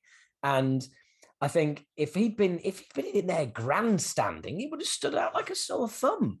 It would have been like, what's the Hollywood actor doing in the middle of this gritty, earthy movie? He plays it absolutely spot on. And I know I'm jumping ahead here a bit, but I love the whole red laces thing. I just think that's just different class. And again, that comes from a director who knows the hardcore scene and, knows the significance of colors of laces and stuff like that. It's just, it's fucking awesome. Agreed. Like that methodical attention to detail from scene one, where they're in the van, to the very end of how someone would react in a shoot-off when they're not used to being in, even holding a gun, anything like that. It's so oddly compelling to watch, because I feel like these people are me, and this is me in this pretend situation, and this is probably how I would react. I don't think I would make it. I'll be honest. I would get out of the room. Totally agree. Funnily enough, I was thinking when you were, you talking about the regal performance and everything. It's like when you the whole movie. I mean, I rewatched it obviously before doing this, and I watched it to enjoy it obviously, but with a critical eye as well. And what came away from it for me was that there's nothing in this movie where you go, oh fuck off. Oh, that's not going to, oh, that wouldn't happen. No, that would, oh, that's not going to win. It's like, no, it's the other way. It's like, no. This is going to make you go, oh, fuck off. As in, I can't look. As in, that's not very nice. And the way the whole thing unfolds is the pacing is perfect, but it's real. It's realistic. When the guy who's killed the girl moves her by dragging the weapon that is stuck in her eye socket, and he just moves the whole body by pulling her like that.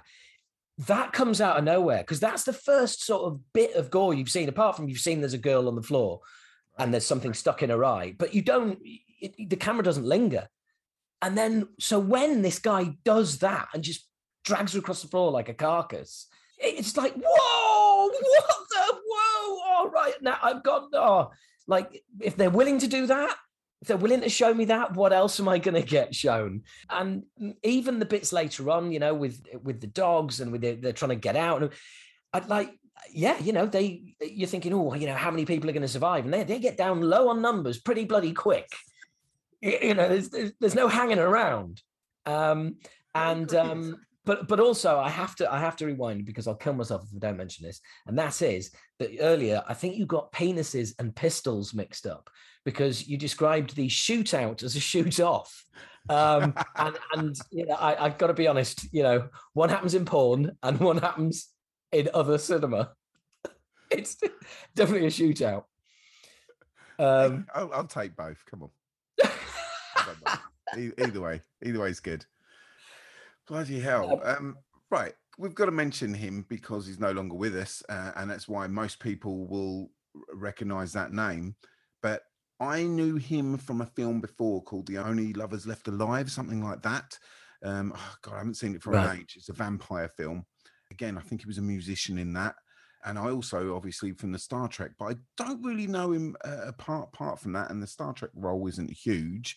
So really, I can only judge Anton in this, and I just think, wow, if he was more of a genre player, so I would watch much more of him just by happenstance, I think he'd be one of my favourites, because as we've said in this, he's very convincing. It's very satisfying watching him do what we would do. I know that he was taught just for 4 weeks in total how to play the instruments that he was playing, how to act like he's in a punk band, and just that everything from how you would sit in a van to how you would throw the strap behind your guitar so that the chord doesn't come out, everything from that, those little details. And he knocks it out of the park. I'm completely convinced that this guy's my mate. So what do you think of him in this? Do you think it's something special?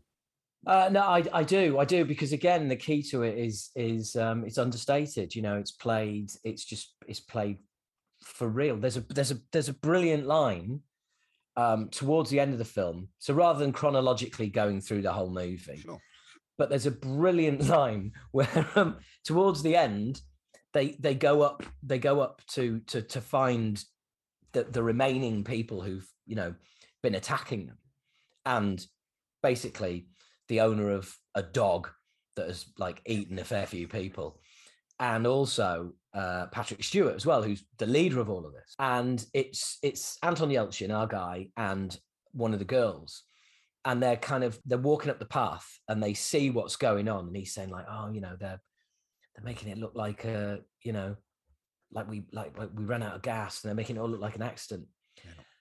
Yeah. And she just fucking shoots the dog owner dead.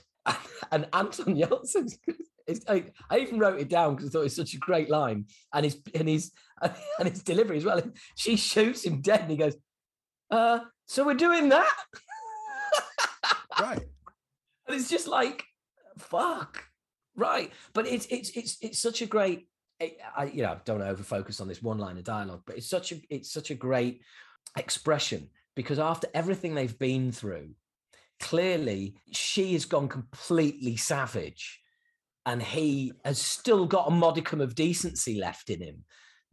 And she was like, "Well, what did you think?" And he was like, "Well, I don't know. I'm just going to like stop them setting this up." I was like, maybe, just stop them. And he was like, and she's like, nah, they got to go. I think he's as amazed as we are that he's made it that far. Yeah. But that's, and that's a particular favorite line of mine, of his in the movie. But in general, I think it's great performance. And it's one of those performances where if you didn't know who he was, as the credits roll, you grab your phone, you open the IMDb app, you put his name in, and you find out that he's dead, and you find out how he died.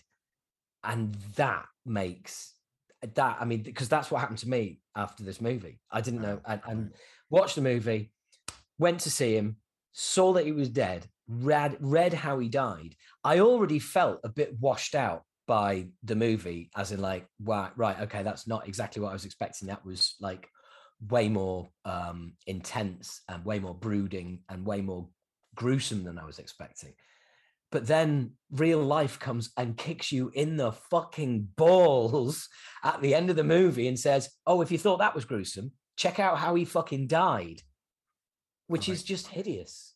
Absolutely hideous, but some good has come out of it because of particular car manufacturers was forced to change a part in their vehicle because Anton Yelchin was not the only person crushed to death by his own 4x4 due to a faulty or weak handbrake.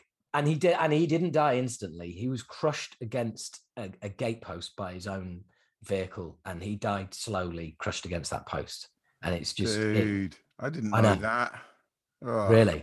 Yeah. Oh. I know how he died, but I didn't know how he died. That's all right. Yeah. Absolutely horrible. And his parents campaigned in the wake of his death to bring about changes in laws and force the car manufacturers to address the issue, because he wasn't the only person who died like that. And just a young man with an incredible talent, his whole career, his whole life in front of him, right. and just brutally ended. And and that kind of really sort of made the movie stick with me even more, and it made me rewatch it fairly quickly. I mean, I tend not to rewatch things, very quickly. I want to let them disappear out of my head and then come back to them fresh. But Green Room, I found myself coming back to it within a fortnight, and just kind of really, really appreciating it all over again, and watching it again for this, just absolutely loved it. And it's just, there's not a single ounce of fat on it. I mean, it is sheared to the bone, for want of a better expression. It's such a tight movie, it's like in, out, 90 minutes, no fucking about. Just, yeah. It's an awesome movie. It's so heavy that it does take a minute just to like let those credits roll, stay off your phone and just have a think. Yeah. Because fucking what have I just seen? I think it begins with that heaviness. It reminds me of a film actually like Straw Dogs or something like that from the 70s, where it's just this oppressive feel when it finishes that you don't want to do anything else for a little while afterwards. Yeah. And you could sort of say, oh, there's a happy ending at this film, sort of. But at the same time, like you think back, oh, what did I enjoy about that film? Oh God, that violence there, that dog attack there, the arm was hanging off, all these things. Oh, it's his arm when it gets macheted and they're like and they're gaffer taping it up. It's just that is wince inducing. That really is. Just, I'll tell you something else as well. I don't want to give it away for people who haven't seen it, But when they decide to break, when the guys outside decide to break through the doors into the dressing room and get to the final two, and they come in and they've had a discussion that they're just going to go nuts. And one of them is hiding. And when they appear, I'm just thinking, The Ring. That's it happened to me at the time. It's happened to me on every rewatch, and it caught me by surprise again. This time I was just like, oh God, that still does my head in. It's that arm. And I also love the innocent way when they've got the gun with bullets and they're saying, look, give us the gun. It's an unregistered gun. Give us the gun and we'll let you go. We just want the gun. And I just love the innocent and naive way he says, okay, you can have the gun, but we're going to keep the bullets. Because of course they won't have any bullets, mate. Yeah. That's probably not a good idea. Do that, handshakes out. Yeah, exactly. Yeah. There's your gun. Ta-ra! Never saw a thing. But do you know what? I'm watching it again. I still think to this day, and this I think it's my fourth watch now, but I think I would, at that point when I hear Patrick Stewart trying to reason things, I would have to take him at his word, because I would just be like, there's no other way I'm getting out of this apart from hopefully they won't kill me. You know? I'd be thinking in my probably naive, panicky brain, I'd be thinking, oh, someone's dad's here. Everything's all right. An adult has arrived. It'll be okay. He's called the police. He says he's called the police. He wouldn't say he's called the police if he hasn't called the police, would he? No, of course he's called the police. It's what adults do. He's called the police. It's all be sorted. The subplot as well as to, as to why the girl died in the first place. And it's like, there's just, there's depth to it. And there's also a running, your Desert Island Band question as well, which sometimes it feels like, a director has literally got a crowbar and gone like, get in there, you fucking amusing comedy device, you get in there. And it's just like, no, it just feels wrong there. But this, it just works really smoothly.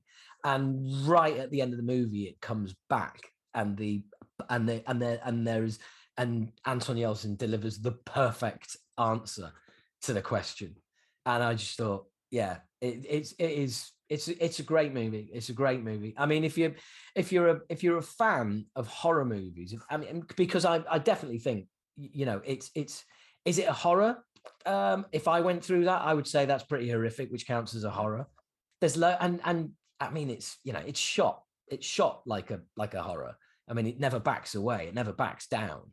And there's nothing nice in this film, So if you're listening to this or watching it, if you're listening to it and you haven't seen it already, just maybe have a look at some of your life choices.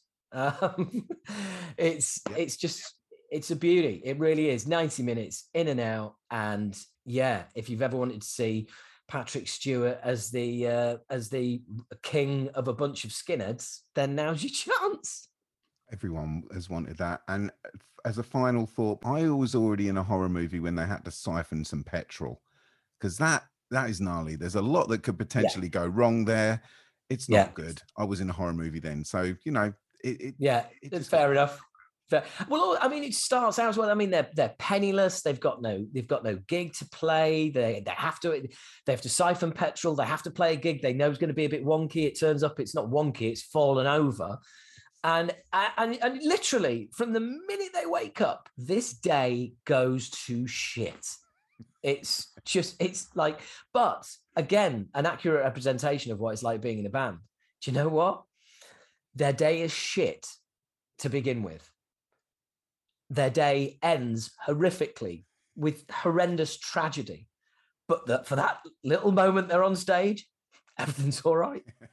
And that couldn't be more perfect about being in a band. The 23 hours of the day around the performance, shit. The 1 hour, worth it. I think I'd missed all that subtext, but you're quite right. I go to work, I hate my job. The boss, he says, man, you're such a slob.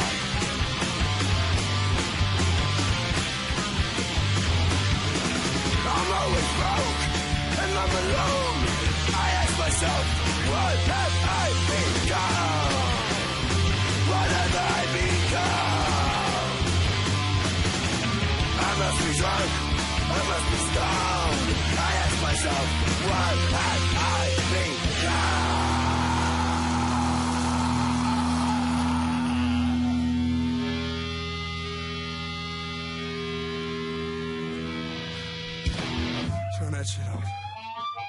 The Ain't Rights.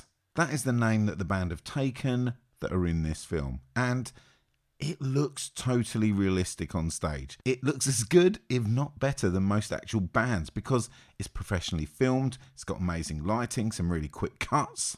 Any punk rock band's going to kill for that sort of thing. And this is really interesting. As far as all information and sources that I've found tell me, the actual actors learn their craft. So Joe Cole on drums, he was taught by Portland's finest Lisa Schonberg. Yelchin and Shawkat, they were taught by punk rocker Hutch Harris, who by day plays in his band The Thermals. And singer, vocalist Matey Boy, he just rocked up, having all the skills built into his head already. And what is so good is that the Ain't Rights, they're nothing special. They are a nothing special punk rock band. But again, how this film works so well for me is that they're really tight. It looks like they've been on the road for ages. They really know their stuff.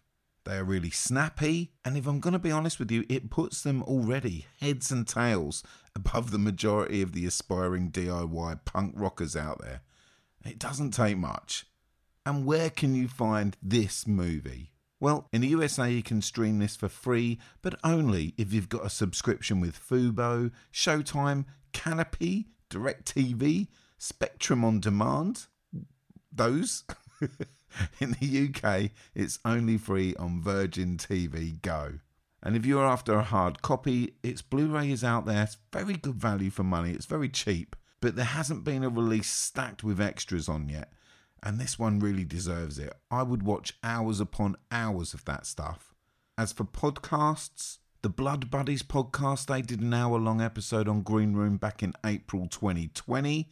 And for a funnier take, maybe go to Horrified Chicken podcast. They did their chat on it back in June 2017. And there we go. And once again, massive thank you to H. Howard Smith from Acid Rain. And that's it. That is Green Room.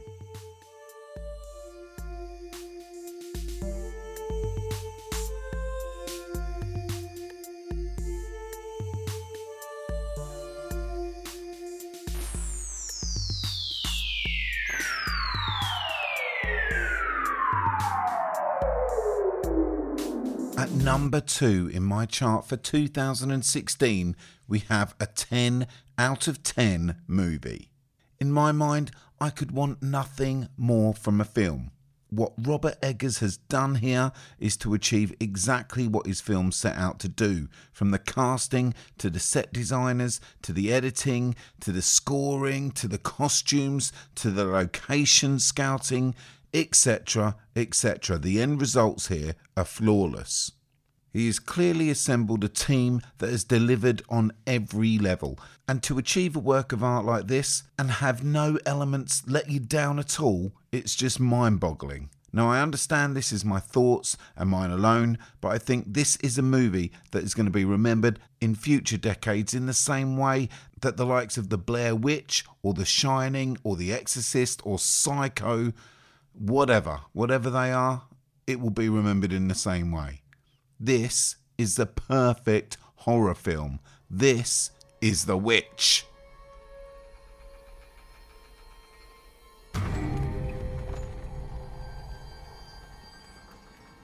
What went we out into this wilderness to find?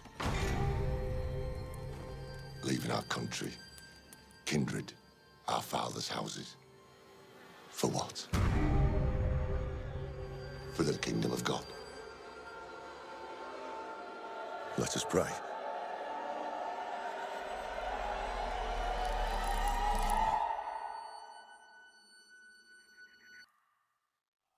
Oh God. God, my Lord, I now begin. Oh, help me and I'll leave my sin. For I repentant thou shall be. From evil I will turn to thee. None ever shall destroy my faith. For I repentant thou shall be. Oh, God, my Lord, I now begin. Oh, help me and I'll leave my sin. For I repentant thou shall be. From evil I will turn to thee. Let us leave for the port.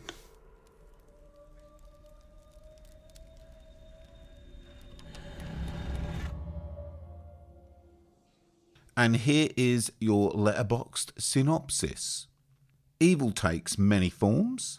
In 1630s New England, William and Catherine lead a devout Christian life with 5 children, homesteading on the edge of an impassable wilderness and exiled from their settlement when William defies the local church. When their newborn son vanishes and crops mysteriously fail, the family turns on one another. Right, so let's get stuck in. We last had Becky Dark on the show to chat with us about a couple of bangers from 1982. We did Basket Case and Poltergeist. We also went pretty deep on Hereditary for the 2018 Big Hitter episode. And here she is once again, this time talking to us about the Robert Eggers masterpiece, The Witch. But before we chat about The Witch, I wanted to know just a little bit more about the stop animation master Ray Harryhausen exhibition. Becky played a small but awesome part in this. And after that chat, what we're going to do is we're going to have a little word here about the rather delicious soundtrack scored by Mark Corvin as well. But right now though, The Witch.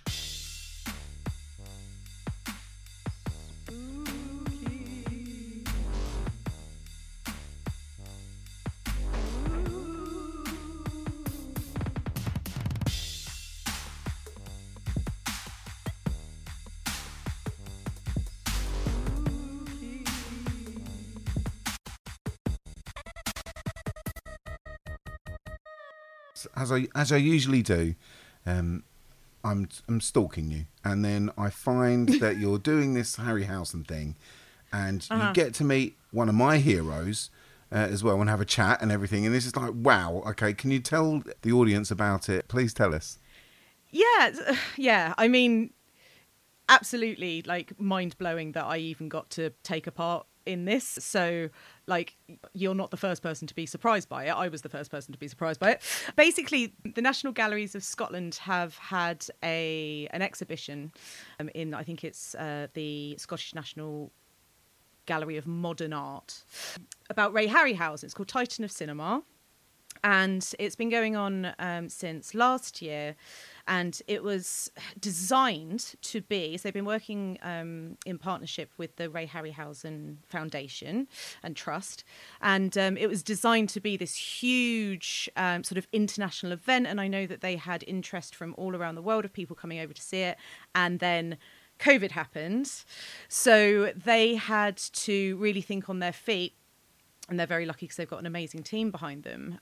But they've done so much work over the last couple of years creating a virtual exhibition experience where you can pay like £10 or something. And you literally you get, it's almost like one of these augmented reality things. So you get to kind of walk through the exhibition and then there's sort of extra stuff that they layer on top of it to kind of enhance the experience. Amazing. So you are able, it's been sort of opened and then closed and opened and then closed because of the various lockdowns and stuff. And people have been able to go and see it in person, but just nowhere near the numbers that they'd obviously planned for or wanted. So some of the other stuff that they've done is just online content. So the way that I initially got in touch with them was when I worked with them on a video essay about Harryhausen's work and about my kind of nostalgia. I've always been a fan ever since I was a kid.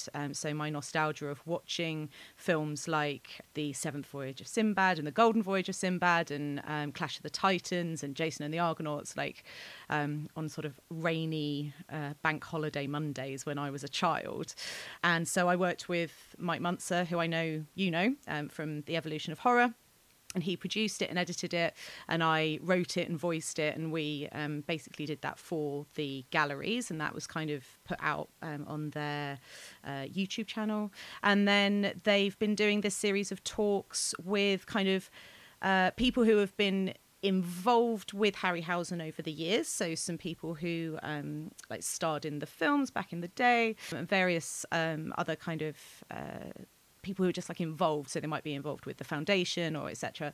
And then the final one, the final kind of live chat with these super fans was with Mark Gatiss and Jeremy Dyson from League of Gentlemen. Wow. And because I already had this relationship with the galleries through the essay, and because I think like from talking to them and just realizing that we had quite a lot of similar interests, my contact up there was like, you like the League of Gentlemen, right? I was like, yeah, why? He was like, ha ha ha, well, I've got this thing. And so yeah, I mean, after I sort of picked my jaw up off the floor and realised that I was going to be able to talk to two members of the League of Gentlemen icons about Ray Harryhausen icon. So yeah, we did like an hour's chat, and it's like kind of interactive, so the audience were able to ask questions either in advance or they were sort of submitting questions like during the chat. And we showed lots of clips of Harryhausen's films, and Mark and Jeremy were able to kind of talk kind of over the clips and talk wow. through them and talk about the experience, the influence that Harryhausen's films have had on their work. And like, if you've seen the League of Gentlemen's Apocalypse, the feature length, yep. The film that they did, there's like stop motion sequences in there that are directly influenced from some of Harryhausen's monsters. So they were able to kind of talk through that. And yeah, it was amazing. It was like amazing for me. And I think from what we've gotten from the feedback, it was very well received. And I think it was just really like special for audiences to hear, obviously like Mark and Jeremy, these amazing creative minds talking about how somebody as special as Harryhausen has been kind of influencing their work. So it was amazing. Yeah, it was great. And has it been documented? So people just like myself that missed it, are we able to find this somewhere, or is it kaput after the 20th? No, it was recorded, thank goodness. So I am hoping to have a copy of it, you know, for sort of portfolio reasons and stuff. I know that people who signed up for the exhibition, like experience, where you could get all of the stuff, I know that they've been able to access it after the fact. But as I say, as with our video essay, that's been up on the National Galleries of Scotland YouTube channel. So I assume, I don't know for sure, but I assume that at some point in future it will go up onto the channel so people can watch it once the exhibition has finished.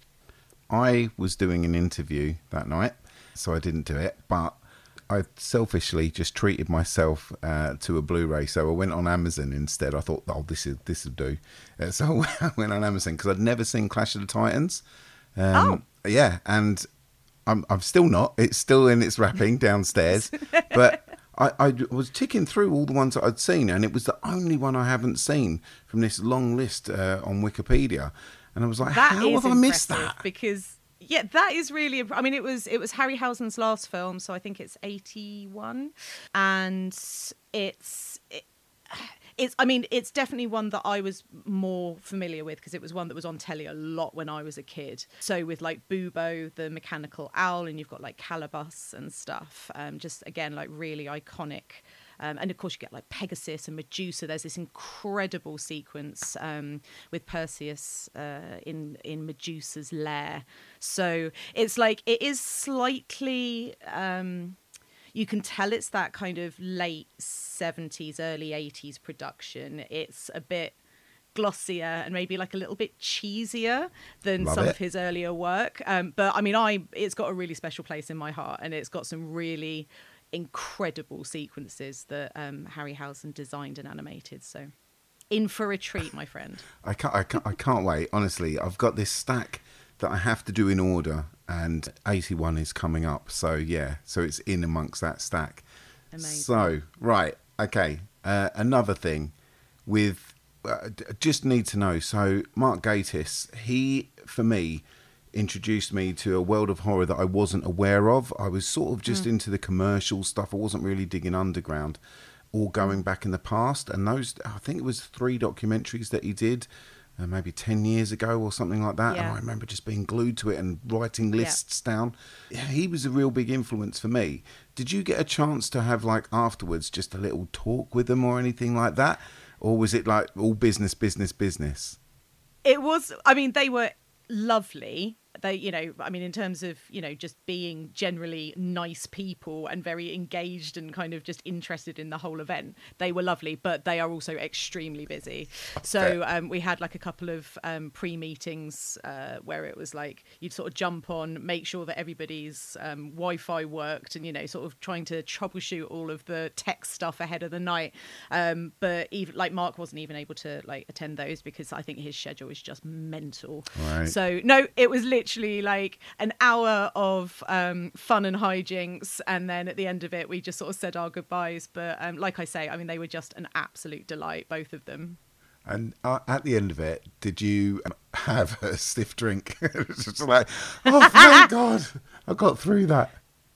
So yes is the short answer. My husband was amazing. He was so supportive, and, you know, I think he deserves a bit of a shout out, because some blokes can be a bit funny about this sort of thing. Like, if their other half has, you know, something sort of successful or something that they're like excited about, some blokes who I have encountered can be a bit sort of dismissive or like a bit sort of threatened by it or whatever.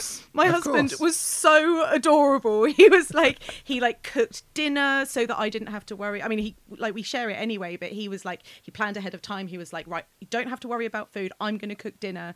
He went to the shop first and like got me a beer, like one beer beforehand, so that I like wasn't drunk for the recording. But he was like, I thought you might like a drink before. I was like, you are literally the most thoughtful man, because I've just been sitting here for the last hour thinking, should I pop to the shop and get myself one beer? And then we had he basically made spag bowl, and we had a bottle of wine afterwards and a right celebration. And in fact, we were sat there at the dinner table eating our pasta, and I was like, because I still haven't seen the show, I haven't been up to Edinburgh to see the show, even though I've been involved sort of, you know, with these project bits like for over a year now, I think. But there's been a pandemic on, and, you know, I've been, you know, life stuff. So I haven't had a chance, and we're sat there after, and I'm like riding this wave of kind of excitement and like, you know, that went really well. And this sort of this like, having spoken so much about the exhibition that night, and I was like, I can't believe it's due to finish in like 3 weeks and I'm not going to have seen it. This is actually absurd. So we were literally sat there at the table, like on our phones, and he's texting our friend who lives in Edinburgh, and I'm looking up train times and all that kind of thing. And we basically booked trains while we were eating our dinner. But I was just saying to you before we started recording that there's like major weather warnings, and this is the coming weekend, as we're recording, is the last weekend that the exhibition is open for visitors. And it's possible, and I honestly will weep, it is possible that the crazy winds and snowstorms and stuff are going to get in the way, but fingers crossed it will be fine.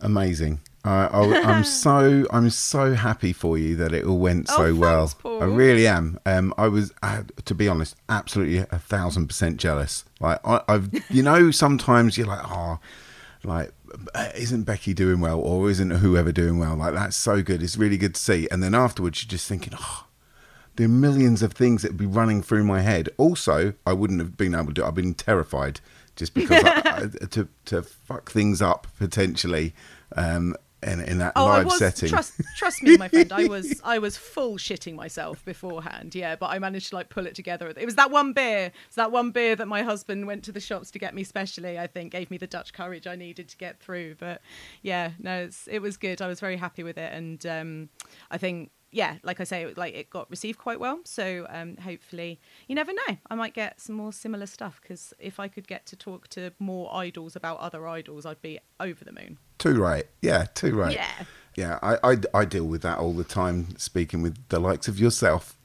Boom. Right, we've gone on way too long about this, because we're talking about the Vavitch or the witch. First of all, got to know how you like to say it. So I say witch, right? Because I think it's maybe just like stylistic on the posters, Vavitch, but I like it. But yes, I say witch.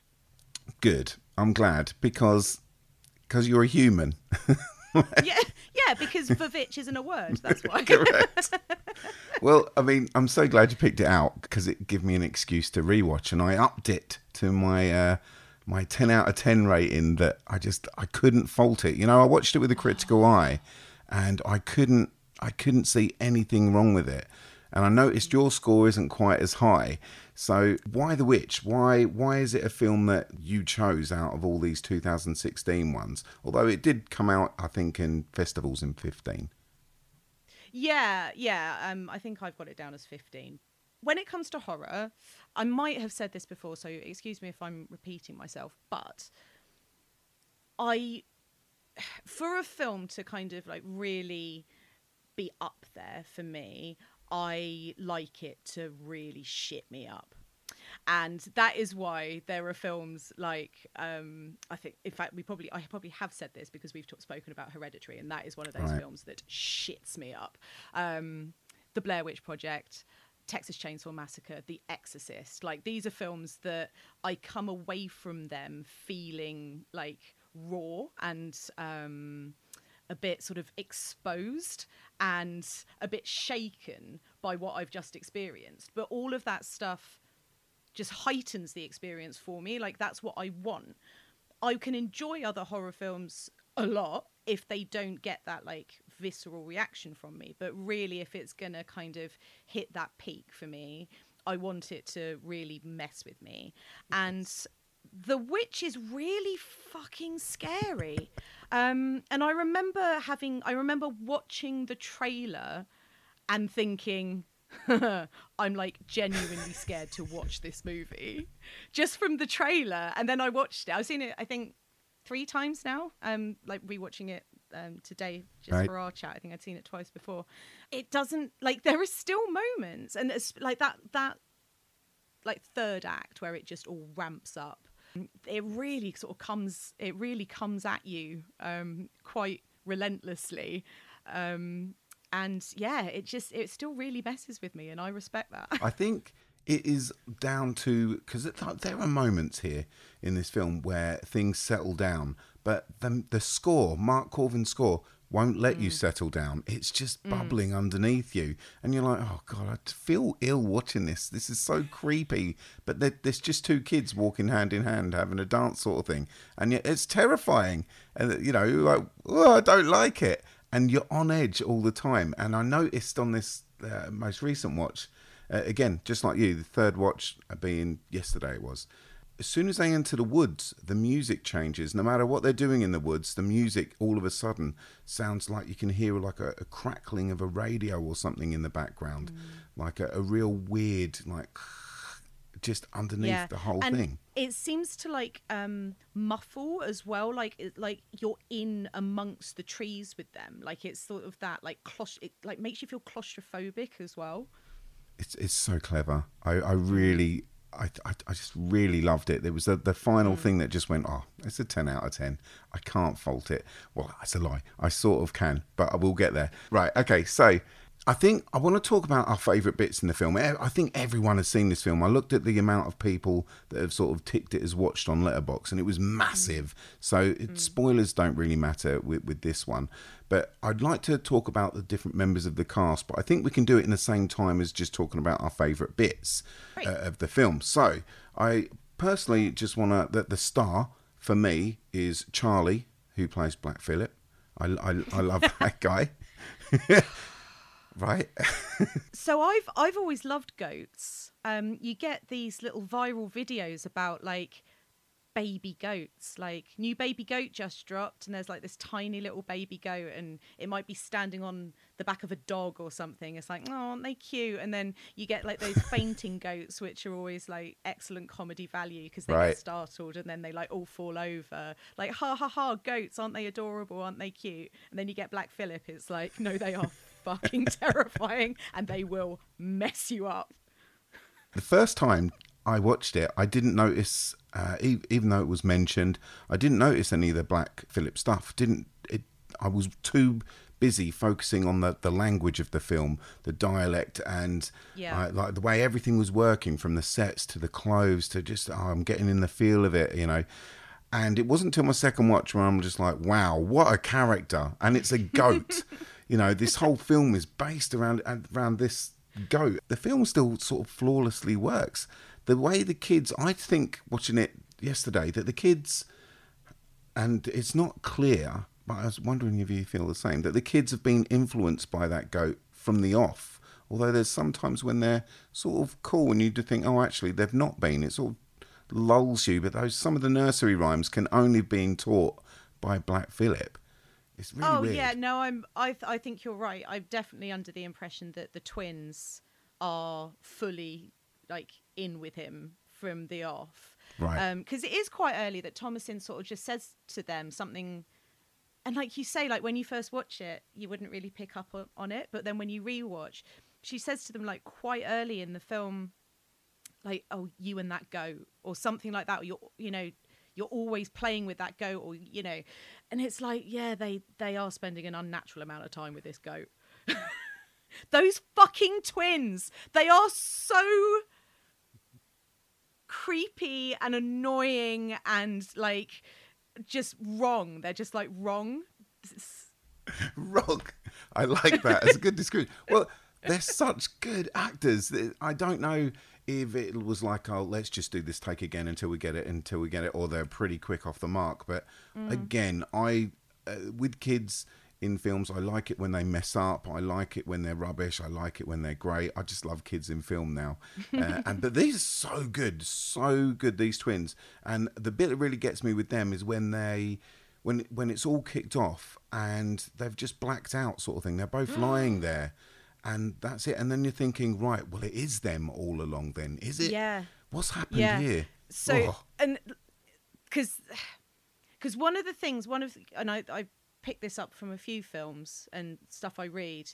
One of the like tests that sort of Witchfinder generals and people in Salem and stuff used to figure out if someone was a witch was to ask them to recite the Lord's Prayer, because if you're sort of in league with the devil, you're not meant to be able to say it. And so that bit in the attic, obviously they can't say their prayer, and so if you know that, and certainly to their parents, that would be really obvious as this sign that they are like in the thrall of the devil, or that, you know, they're witches.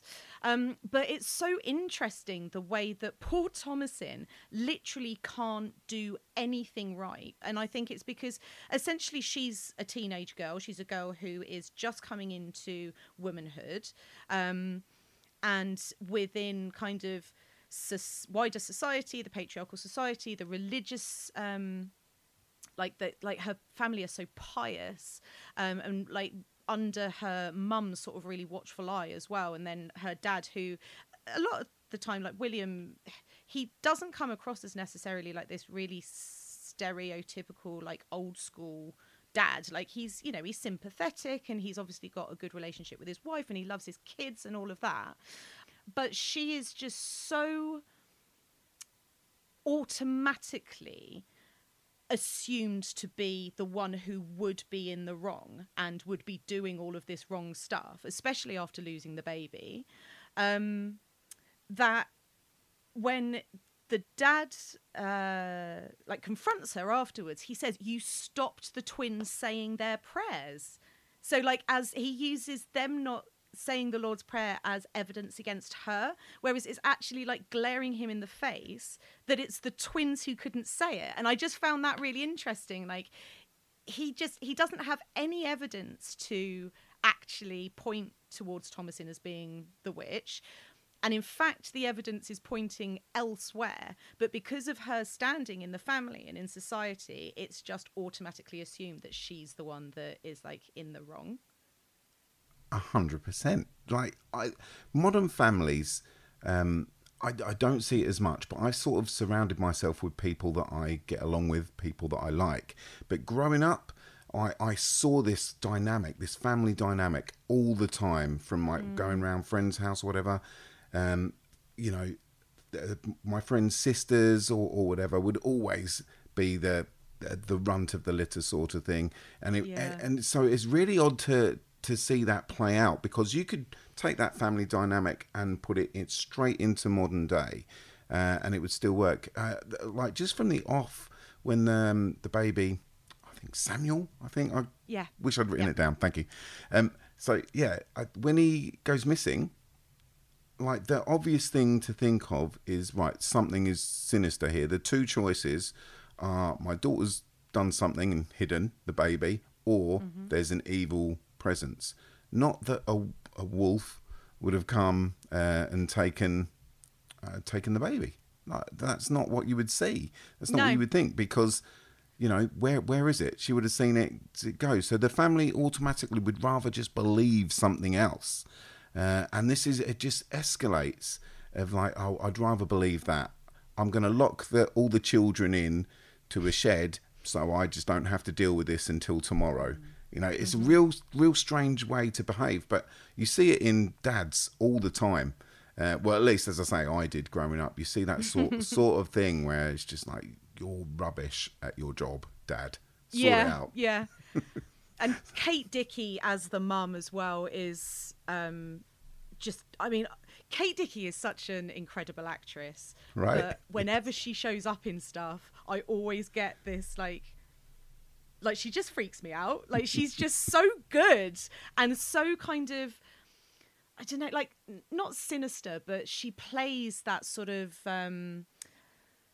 threatening kind of role so well. That's almost like a sort of insidious, just like simmering anger, like towards Thomasin in this. And I've seen her sort of do that in other roles as well. I think Kate Dickey is amazing, and she's so, like, I almost find her like the most scary thing in this film, because she like almost can't be reasoned with. And then later on, I think she becomes, when you realise, like when she sort of breaks down after Caleb dies, she says to the dad, like, I just want to go back to England. Like, you imagine what it must have been like to live in New England in those times, especially for like a woman and as a mother of these 4 kids, and she's just lost 5 kids. She's lost one baby into the woods to a witch. She's just lost another boy to the witch, and 2 of them are unconscious because they might be witches, and the other one is like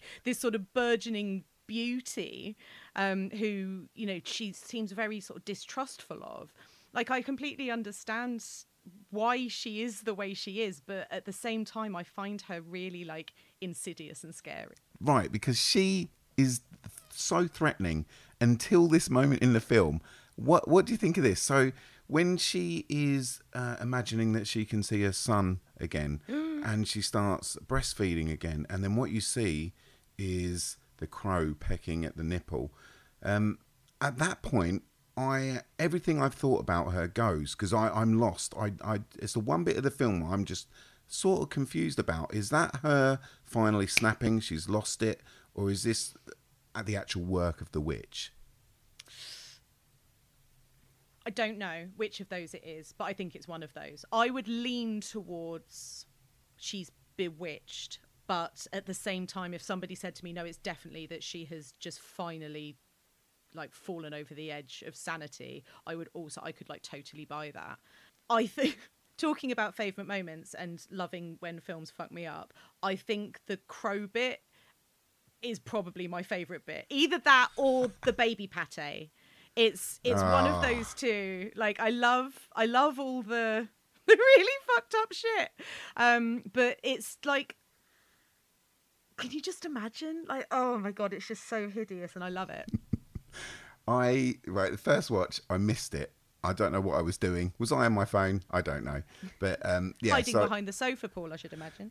How can you miss a baby being mashed up? Like, I don't know, right?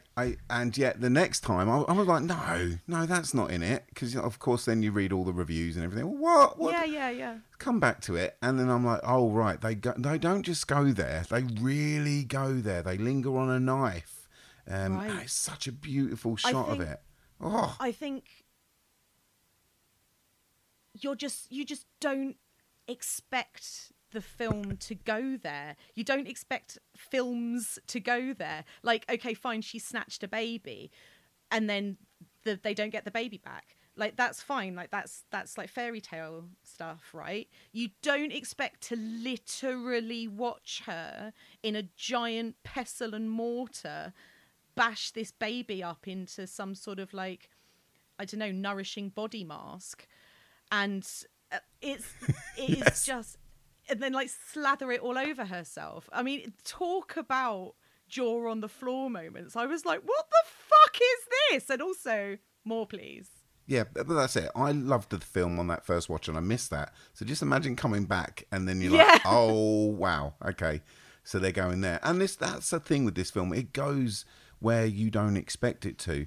Even with, like, the boy looking at his sister in a lustful way as he leaves the room and things like that. That sort of thing, you know... If you're on your phone, you're going to miss it. But it means so much in the tale because, you know, he gives in to his desires, ends up having spewing up that apple. So you've got all those religious metaphors coming in everywhere, left, right and centre. And this is the great thing like about this film. The Snow White metaphors as well with, like, the witches. Yes! It's so layered. I love it. That's the thing. You can read a lot into this film. I was last night, very late at night, just going through a few breakdowns and things of it. And the odd thing I found was everyone's got a slightly different viewpoint on it. So, and I love that. That must mean that, you know, Robert Eggers must have been quite coy in his explanation of things to the public and like, well, make of that bit what you will sort of thing. Yeah, I like that. But what is also great, we've got to mention the ending here, is that, again, it doesn't leave it so you're like, oh, what's all that mean now? You know that what the hell that means. You want to sell your daughter off. You want to, like, gradually belittle her through years and years of this, like, treatment. Something's going to give. And that gave. I can only imagine. What was it like when you saw that?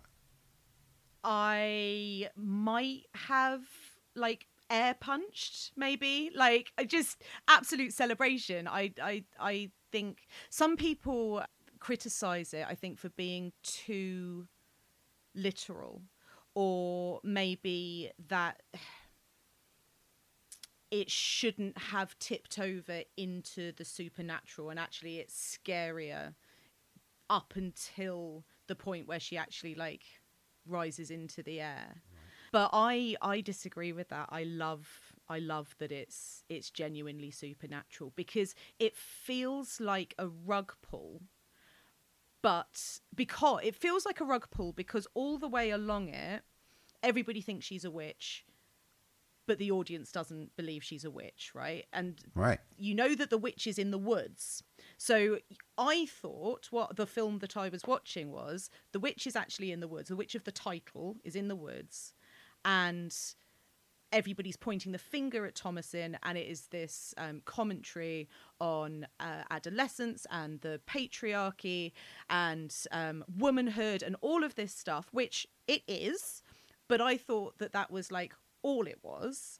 And then at the end, as this, like, ultimate fuck you, she's like, do you know what? If you're all going to think that I'm a witch and accuse me of being a witch, then... fuck it, I'll be a witch. Like, yes, I would like a pretty dress, actually. I would like to have some butter, please. So, fuck the lot of you. I'm going to go off and hang with my naked besties and have a little fly around the campfire. I'm 100% into it. Well, you've said it. So you've got the choice of that sort of life, and you've seen how they've lived for the past year. It says a year later, you know, or you've got this... exciting type of life that you only see a tiny glimpse of, and that maybe it's like 2 minutes long, that whole piece. It seems a lot more exciting, a lot more, you know, tempting. All you've got to do is sign your soul away. Yeah, okay, I'm up for that. Let's enjoy life. Exactly, and by that point, like, literally, what are her prospects going to be? So all of her family are dead. What else is she going to do? And I love that it doesn't turn out that she's been a witch all along. I love that she has been she has been pushed into this position, and she therefore makes this decision, like, in front of you to kind of wrest back control of her life, or as much control as you can get if you're, you know, if you just signed your soul away to the devil. But otherwise, literally, what are her options? And if everybody's just going to believe that she's a witch anyway, why the fuck not? I think we're very much on the same page.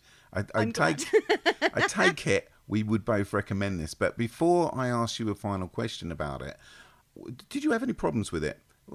What's the reason why you wouldn't give it a 10? Is there something that sort of lingers that you're not into as much? So, yeah, I can't really put my finger on why it doesn't slip over into a 10, because it's a 9, like it's so close. And I think there are some parts, I think it might be because of the language and the acting style of it. So I'm actually not an enormous Anya Taylor-Joy fan. I know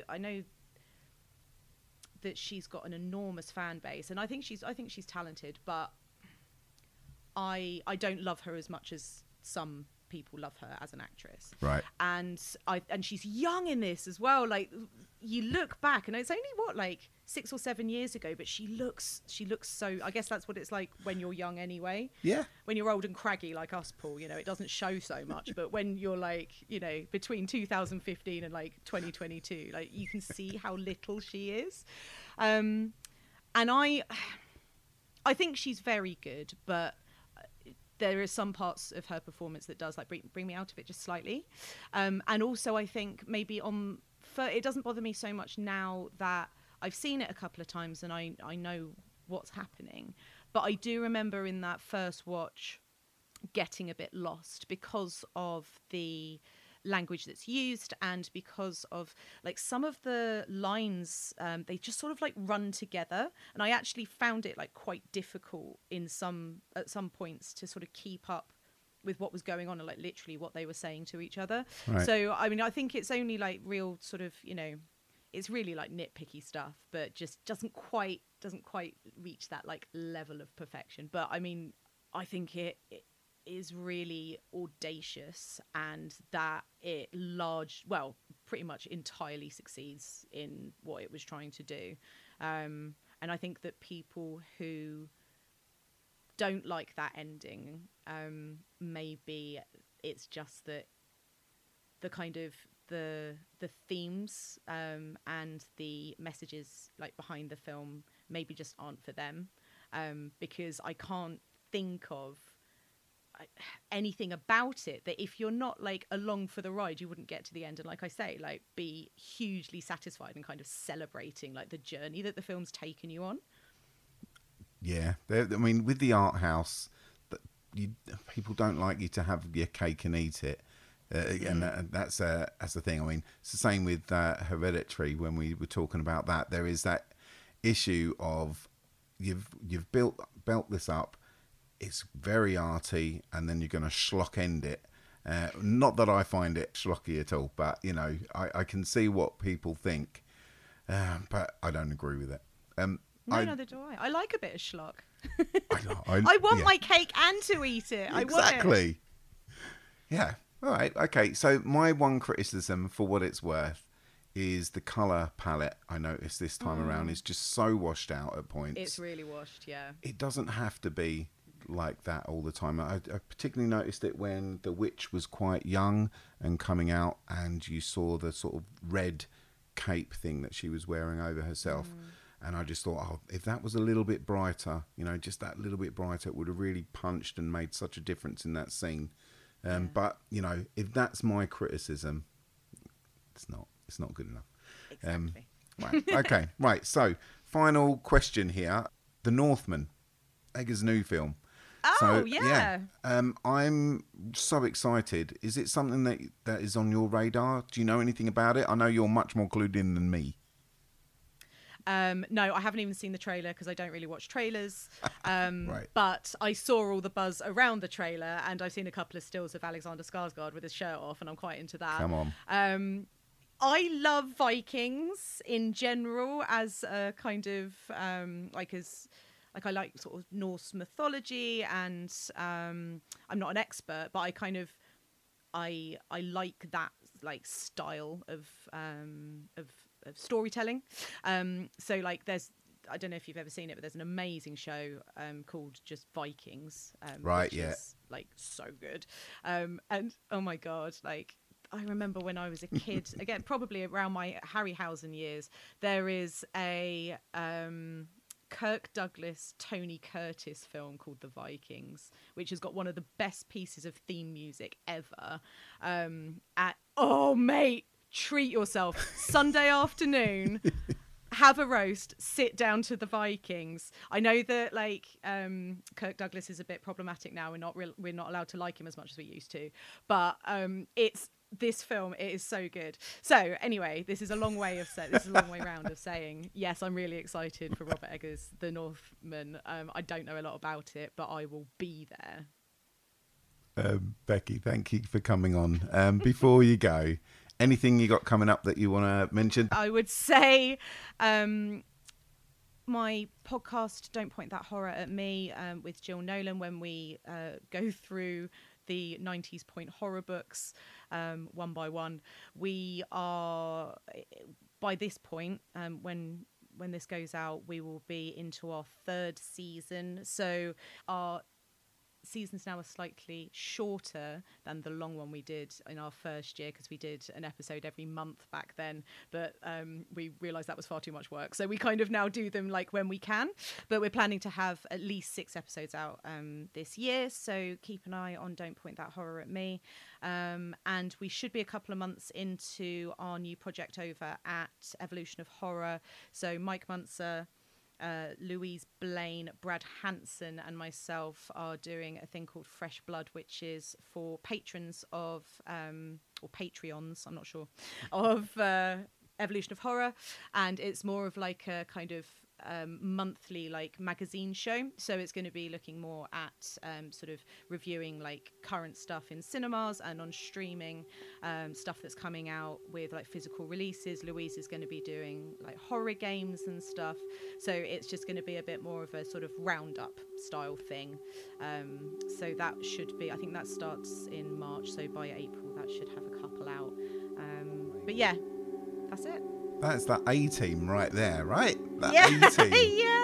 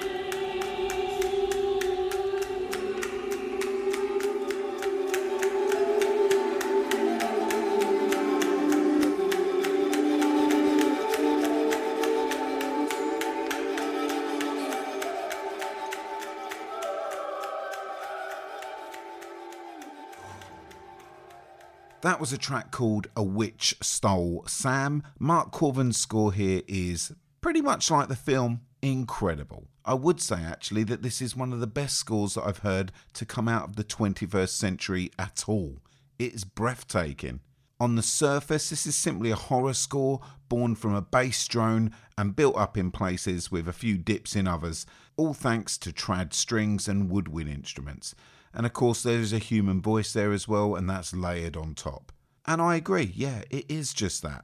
But simply because an artist has all the tools they need to paint, it doesn't mean that they're going to be a Pollock or a Monet or a Picasso or a Krasner. This score is magic. It goes the extra mile. It has that something about it. It works perfectly in the context of this film. It enhances the visuals at points, and it manipulates my very perspective at others. And what is going on that screen? The jump cuts don't utilise the score. There are no high-pitched stabs at those opportune places. It doesn't rely on the cliché. Separate from this film, it is genius. No matter what menial task that I might be doing, when I put this album on, it freaks me the hell out. Its omnipresence of dread is so gleefully executed by Corvin. You can tell that he's loving it. This guy wants to fuck you up and turn you inside out with this sound, and he fully succeeds. So where can you find this film? Well, in the UK, The Witch is available on VOD for sure. I couldn't find it for free anywhere. And you can stream it for free in America on like Fubo and Showtime and Canopy and DirecTV, a couple of others as well. As for podcasts, this is where I would head you. I would try the Scaredy Cat podcast. They put out their take on The Witch in March 2017. And also the Unenthusiastic Critic podcast. They put out their 90-minute chat more recently in October 2021. And thank you very much, Becky, for this one. That's it. That's your number two. That is The Witch. What could possibly be better than a 10 out of 10 number two pick? Oh yeah, it's the 10 out of 10 number one pick.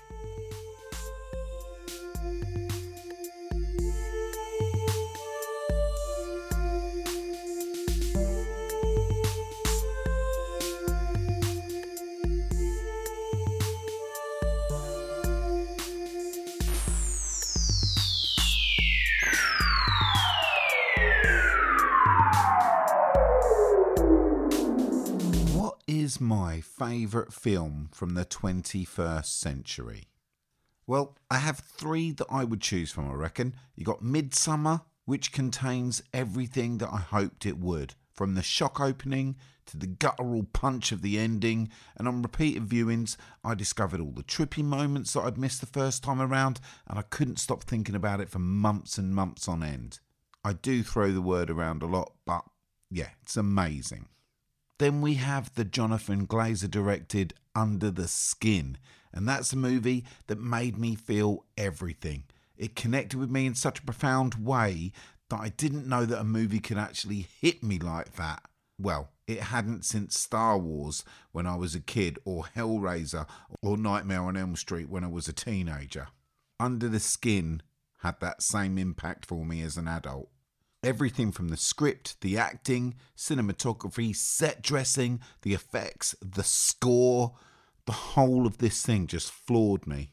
And then we have this movie, my very favourite film from 2016, a movie that couldn't be further from Under the Skin and Midsommar. This is a pretty low budget, two people in one building shoot that rose above any and all expectations that I had for it. This one had me on the edge of my seat from the very setup onwards, and it's a slow burn. How can a slow burn do that? I think I was just manipulated by the dread-infused score. I was actually scared for these people on the screen, not just from what I was viewing, but from what was brewing inside of me from this masterfully created piece of art. And this is key. The ending delivered exactly what I would have wished it to deliver. It's a monumental finish to a film that I had spent 100 minutes with. And that was the exact right length for it as well. So, to surmise, depending on what day you actually ask me this, it could be any of those three films. But right now, my favourite film of the 21st century is one that I absolutely love. Of course, it is A Dark Song. I've done this three times. Once it worked, twice it didn't. I have to hear his voice again. This is your last chance to back out. Seal it. You do know what we're taking on. A shifting consciousness. Becoming one with the ceremony. Pure. And may all my transgressions be washed like transgressions. This is real stuff we're playing with. Real angels, real demons. How do we know that it started?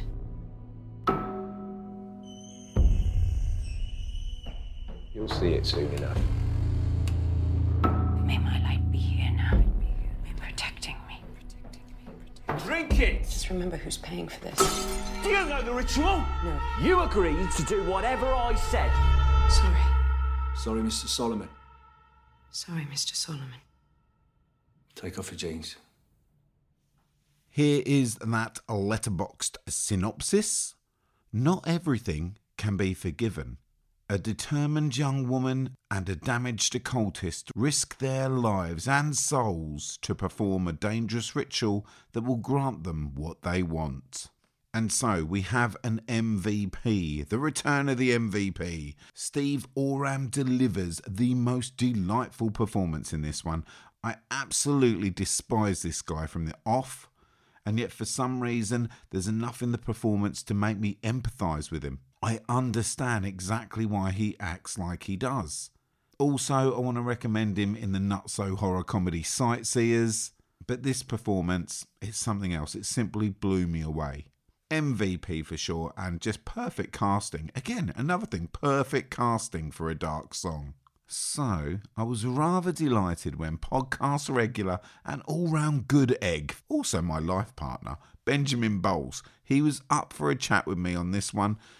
What I needed to know was, is this film as incredible as I think it is? Let's find out. I know. And may all my transgressions be washed. Make me just. This is the price of our age. Embrace it. Don't fear it. May my light be here now, guiding me. No, don't cross the line. We'll be stuck here forever. Maybe we should stop. We can't stop. I need you to be driven. Protecting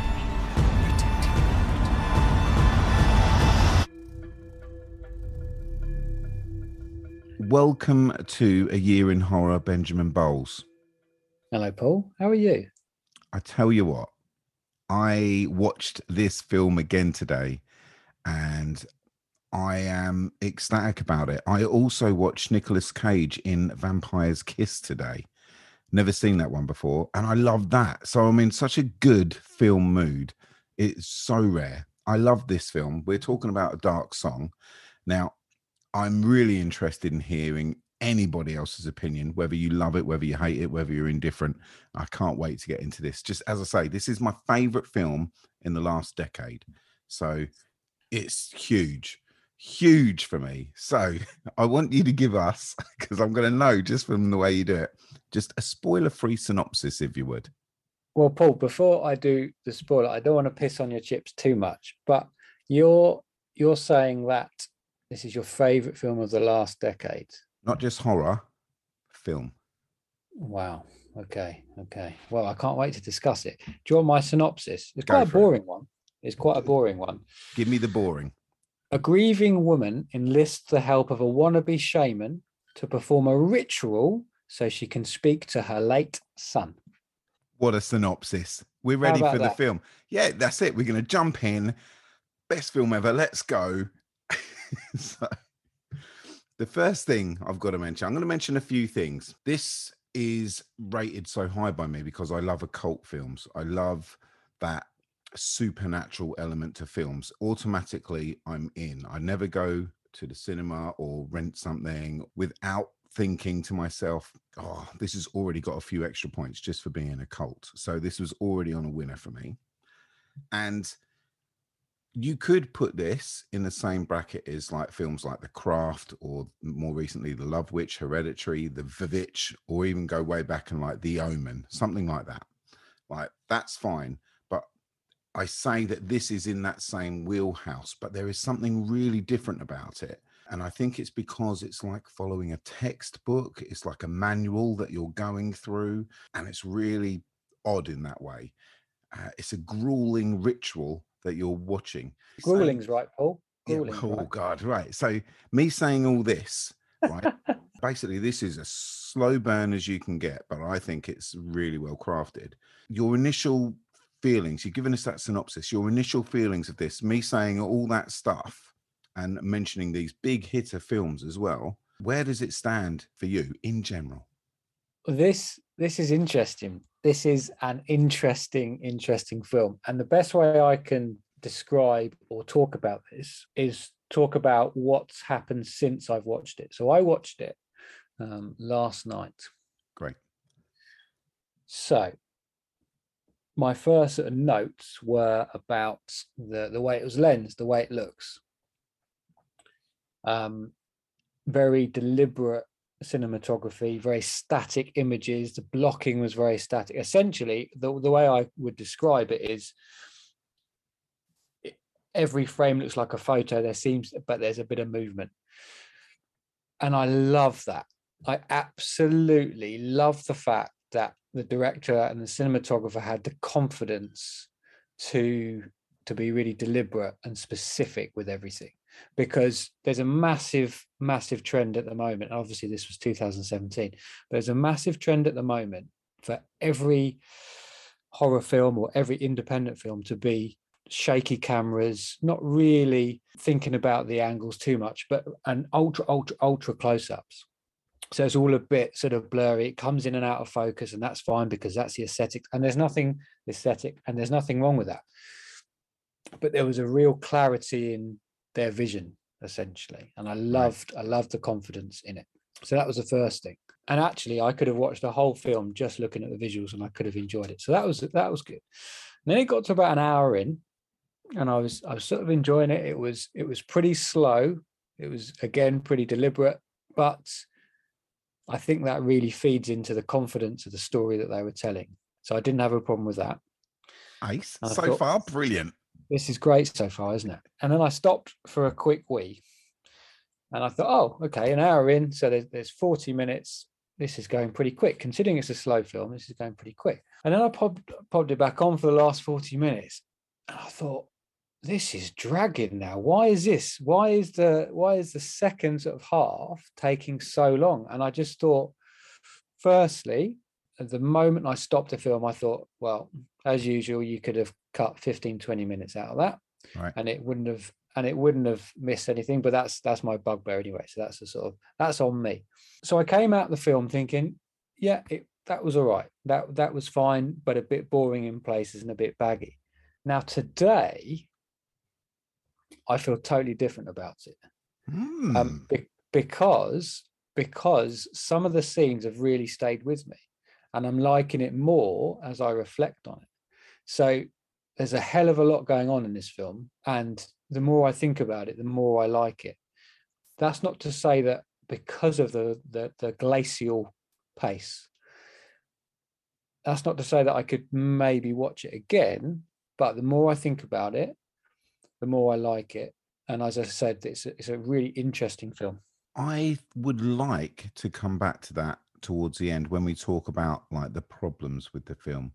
So, okay. Yeah, pop a pin in that because I'd be really interested. I feel like this film's got one issue. It still doesn't make it go down to a 9 for me. It's still 10. Like there's nothing you could do to improve this, but there's a bit that I can see people going, oh, you've done it, you dickheads. So we'll get there. That's a real interesting take. And I will pick up on that cinematography thing right now. I was watching a couple of scenes back after I sat for it again today.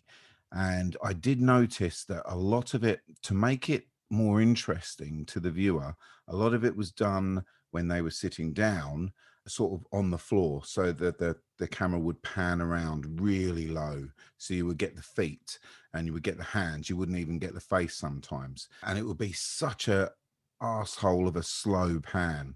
And yeah, and like you said, these things are so well put together that you could be taking photos of these frames, because it's just sometimes beautiful to look at.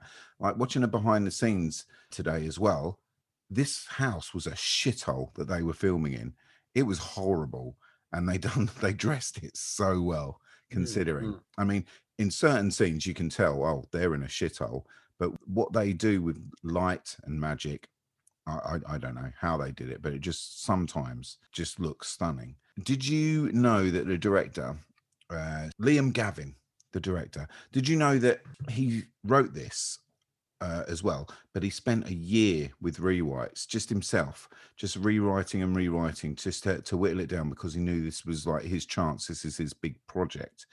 and going through it, obviously he's picturing, right, this is this scene, this is how this is going to pan towards that foot or whatever. So this was already like at least a year before he even was casting or anything like that. He'd already had all this vision in his head. Now, I don't know if that's a normal thing, not being a filmmaker, but I know once I've gone through a second draft of anything, that's usually me done. But to spend a year on it, Jesus. As a filmmaker yourself, does that sound reasonable or does that sound like overkill? No, it sounds totally reasonable if you look at the finished product, because every single scene is pitch perfect. There's not everything within a scene is meant to be there, and there's a reason for that to be there. It's an incredibly well thought out production in that way, and everything would have been, looking at that, everything would have been storyboarded within an inch of its life. Whereas if you've got an indie flick that like I said earlier, that is more handheld and very much them just filming the scene from top to bottom a few times and then sort of essentially crafting it in the edit, that can be produced a lot quicker in terms of the pre-production and the pre-planning.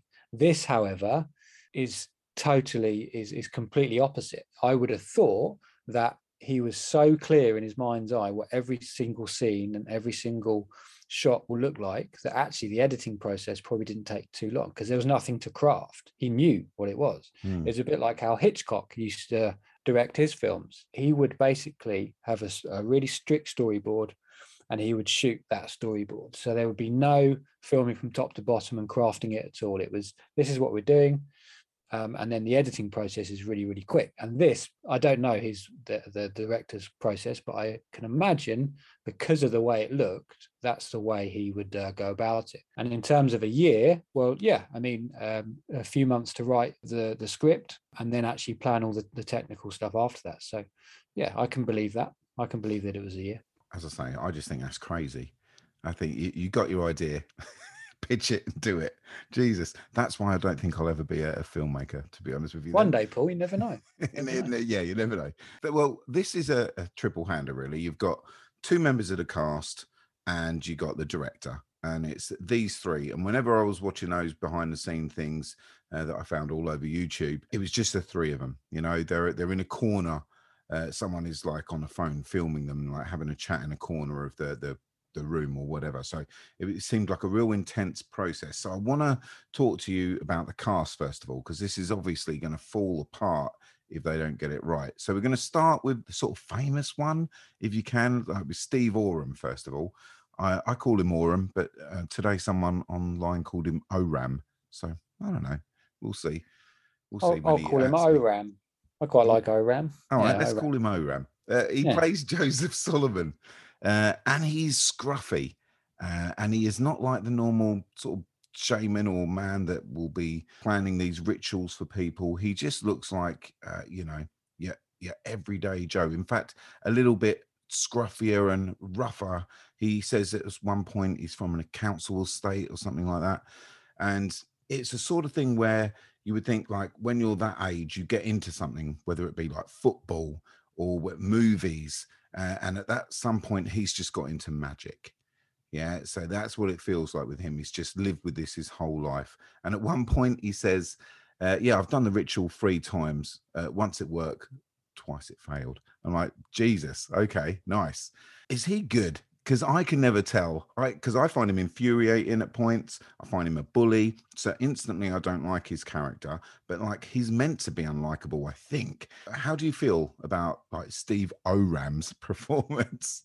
Yeah, I think you're absolutely right. If you were screaming at the TV because of his bullying tactics and his horrible behavior, it means that the script is doing its job. So that's good. Weirdly, I did find his performance a bit patchy, and I don't know if that's just because I didn't get it or it genuinely was patchy, but there was just a few lines, and maybe this is a script's fault actually thinking about it, but there's just a few lines where I thought, well, that sticks out a bit. Why? Maybe it was slightly on the nose, or it's just a bit clunky, or maybe it was the performance. I couldn't really work it out. Maybe it would need a second viewing, although I'm not going to watch it again because it's an interesting film, but it's just a film I don't want to watch again.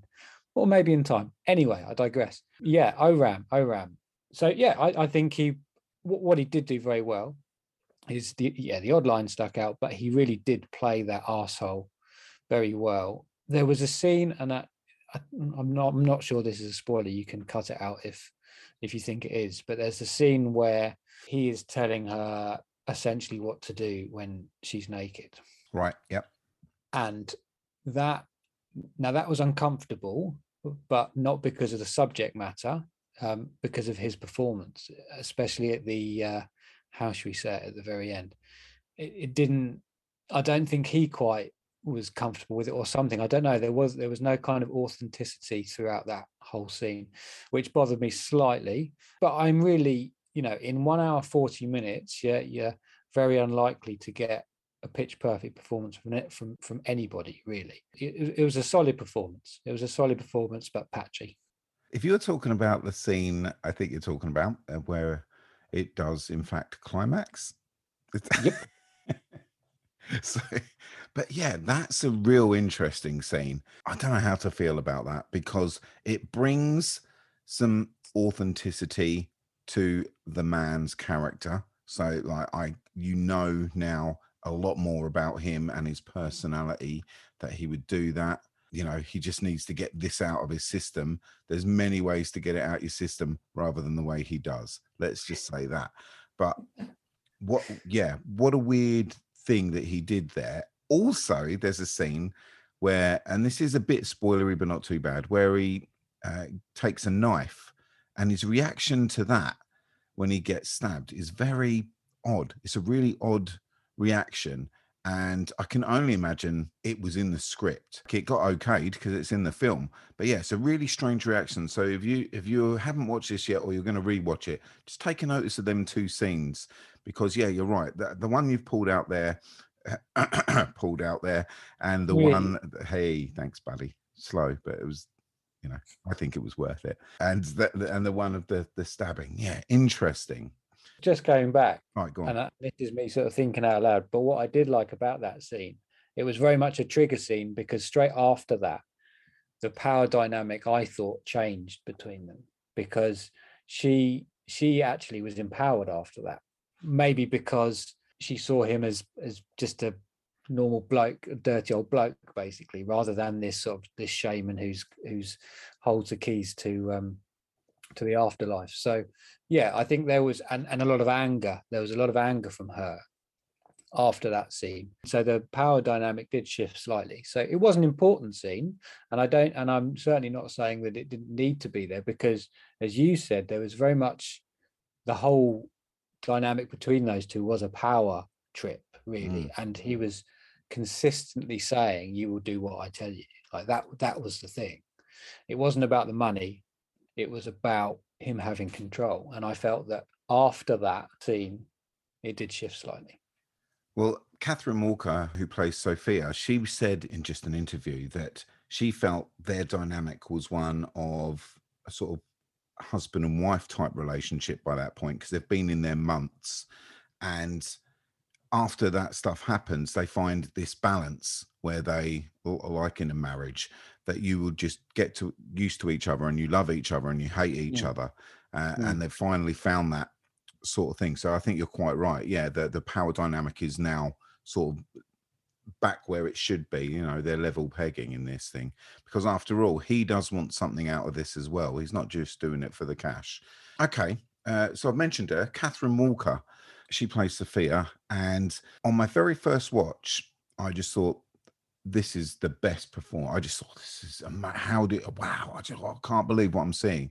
And I've called out now. I've now watched this. Today was my sixth time that I've watched it. So I just love this film so much.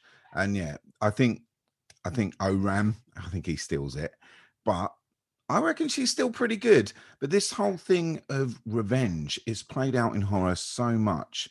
How do you think it works within this story arc? In terms of revenge, I loved it because it was a different take on it. It would have been so simple for them so simple for the director to end it like most revenge horror movies. Right. And with pretty much the last scene, last 5 minutes, where there was a total tone shift, where, again, spoilers, where you see the thing and it is revealed. I don't think I'm giving away too much there. It's a massive, massive tone shift. However, credit to the film, I wasn't taken away or taken out of the story. Actually, they're to me, some of the most powerful scenes. So I think that was that lovely sort of twist on it, and that reveal really worked well. And it's not really about revenge, but just a simple sort of twist. But yeah, the simple twist, turning revenge into acceptance or forgiveness, was so beautifully done. And it comes back to what I was saying at the very start, the director, and it also feeds into what you were saying. Having worked on this so much, he knew it inside out and backwards. And with that comes a huge, huge confidence and clarity and message, and that feeds into the ending. So no, this is what we're doing. I'm sure when he was giving drafts 2, 3, 4 out to people were saying, what are you doing? You know, this just doesn't fit. But he was so sure and solid on his idea that he pulled it off. So I loved what they did with revenge. And going also back to the actor, they say that 75% of directing is casting, and the casting director, and I presume the director also had a say, absolutely nailed it. You couldn't. She looked dead behind the eyes in the best possible way because of what she's been through, but she still gave enough to be engaging, and that's high praise indeed. It's so difficult to get that balance. I'm getting the feel that you're coming round to this film now, Ben. Told you, the more I talk about this film, the more I like. But that's why, as I said, it's such an interesting film, because without, you know, wishing to sound like I'm on X Factor, it is a journey, this film, a journey from when you stop watching it to 2 days later, 3 days later. And you just sort of think, that's, you know, as I said, these scenes are coming back to me and these messages are coming back to me. And yeah, it's a very layered, interesting piece. Well, I've said already, it's my favorite in the last 10 years. But I wanted to find an issue with it, something to sort of knock it down a few pegs. How dare it be better than all the other films that I've seen in the last 10 years, for crying out loud. So I found something in this viewing. Right. I can pick a little hole. And this for me is towards the end, okay, but it's more of a filmmaking choice rather than a story choice. And it's when the demons are in the hallway or in the cellar and you actually see them and they're actually there and they've been manifested. And I just, there's too many spooks around, when so far this film has been completely based, even though it's completely supernatural in tone. And you just see every now and again a little sprinkle of, is that magic? Did that bird fly in the window because of magic, or was it happenstance? You know, that sort of thing. Now you are in this realm and it's confirmed. So you've already got that sort of spoiler before any potential ending that actually this is happening. And I think that is a little problem. It's not a major problem because it is done so well.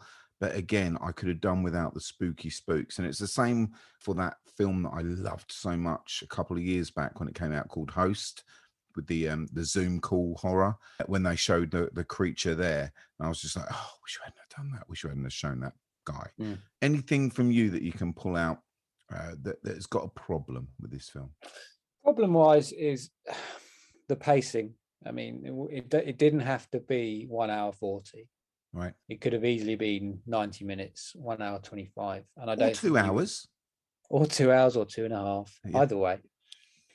But apart from that, no. I mean, I just, it was baggy in places. But if that's the worst thing I can say about it, but I come back to it, I've changed my opinion slightly since watching it, and it's in a favourable way. So perhaps talk to me in a week and I say 1 hour 40, bang on. Who knows? In a week I might be saying this is the best film I've seen in 10 years. Who knows? And I might have watched it 6 times. Yeah. That's the only thing on reflection that I would say that was a real problem. Just the pacing. But I totally get. I totally get that was a creative decision because of the cinematography, the way it was lensed, the way the story was being told. It was slow. So I totally get the fact that every scene is elongated to within an inch of its life before it becomes ridiculous. You know, that was just the way of it. That was the way that the film was put together and crafted. So I get it. Just to reiterate what you've just said, there was a point in the film where I think they realized this was happening and they twisted it a little by repeating something that happens in the film. So it repeats in real time. So why did it do that again? You know, and that was, I thought, really clever, because all of a sudden your mind's now not fixated in, I've just checked the time. It's only 36 minutes gone or whatever it was. You've just thrown this at me. Okay, so something weird is finally happening here. So I thought they addressed that quite well, but I can see I'm always with something that you love so preciously. When someone else watches it or gets involved with it or listens to it, if it's music, you're always like, oh God, I hope they like it. You know, I hope I'm not an idiot. So yeah, so I can see already that it's your favorite film of the last 10 years as well, Ben, so that's good to know. Last 20 years, Paul. Hey, that's the stuff. Final question here. I think I know the answer. I definitely would, but speaking to our listeners now, as someone that didn't instantly bond with it, do you recommend that other people, if they have not seen this, to just dig this one out? Yeah, absolutely. Watch it and then actually sort of try and review it in your head 2 or 3 days later. That's what I would say. Just sort of let it marinate. Let the film marinate for 2 or 3 days, and then see if any of it is stuck, and see if any of the visuals, and we haven't even talked about the soundtrack, the score. That's beautiful too. There's a real atmosphere and tone to this film. So yeah, I would absolutely recommend it for anybody listening, yeah. Benjamin Bowles, thank you so much. A pleasure as always, Mr. Waller.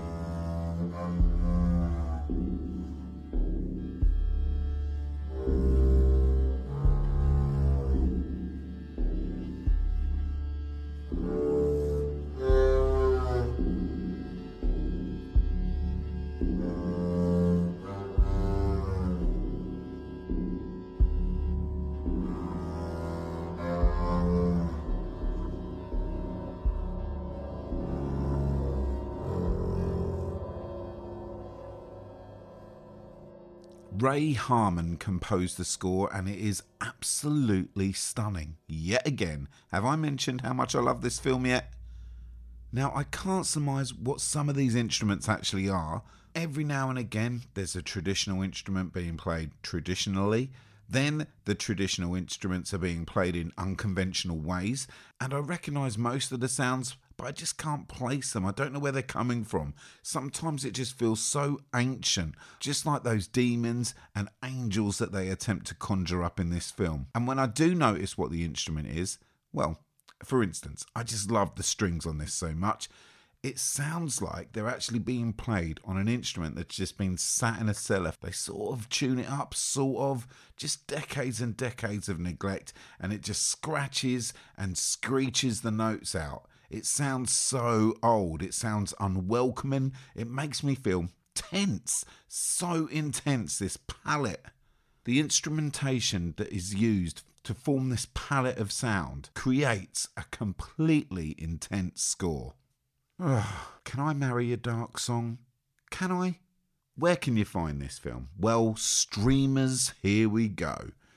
In the USA, you can stream this for free on Shudder, AMC+, DirecTV and Plex.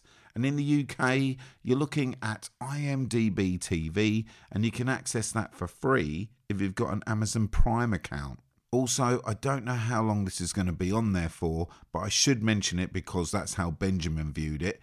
It is available on YouTube right now, although, as I say, I just don't know how long it's going to be on there. I think it's breaking all sorts of laws. You'll probably end up going to jail, just as I will for even mentioning it. Maybe. Like to live life on the edge. As for podcasts, in their occult season, I was pretty chuffed. Evolution of Horror, everybody's favourite. They covered a dark song and Mike chatted with the director all about it. And also I recently listened to Horrified Chicken podcast, and both of them covered this masterpiece in April 2020. Happenstance, pure happenstance. And that's it. That is my number one movie from 2016 and beyond. A dark song.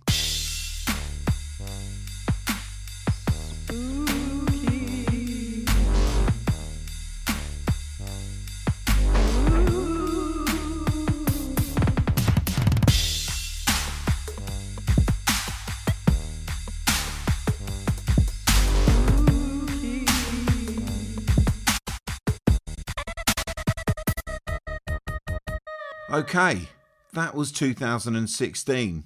That was a lot more than I thought it would be. Okay, right, let's do it. We're going to choose from next month now. I've made a paper bag this time. Again, I don't know what I do with regards to losing these numbers each time, but here we go. I'm just going to give it a tap and a shake. Going to reach in and grab one. What are we doing next month? Let's have a look. We are doing 1981. Easy. Friday the 13th, part 2. Mad Max, part 2. Video Nasties, I think The Burning is there. Is that 81? Yeah, it is. We've got Fulci, I'm sure. Fulci's got stuff in there. There's going to be loads, right? 80s horror, it's always a winner. 81, that's a really popular one. Oh, that's going to be a busy show. Good. Of course it's good. It's the 80s. Hey, between me and you, feel free to contact the podcast at ayearinhorror@gmail.com with any films that you think we missed here, or simply if you want to have a go at me. Why not? I can take it. You can follow me at Waller Not Weller on Letterboxd and on Instagram, and you can hit me up at NotWellerPod on Twitter. Also, be aware, if you are on Letterboxd, then I've listed all the years that we've tackled so far, and I've attached all the films into the proper positions. It looks pretty. It's nerdy. I like that. Don't forget www.patreon.com/ayearinhorror. The first £3 tier is just going to help the show running, and it's for anyone that enjoys what I'm doing here and they just want to show the appreciation for the show. I love ya. Thank you so much for doing that.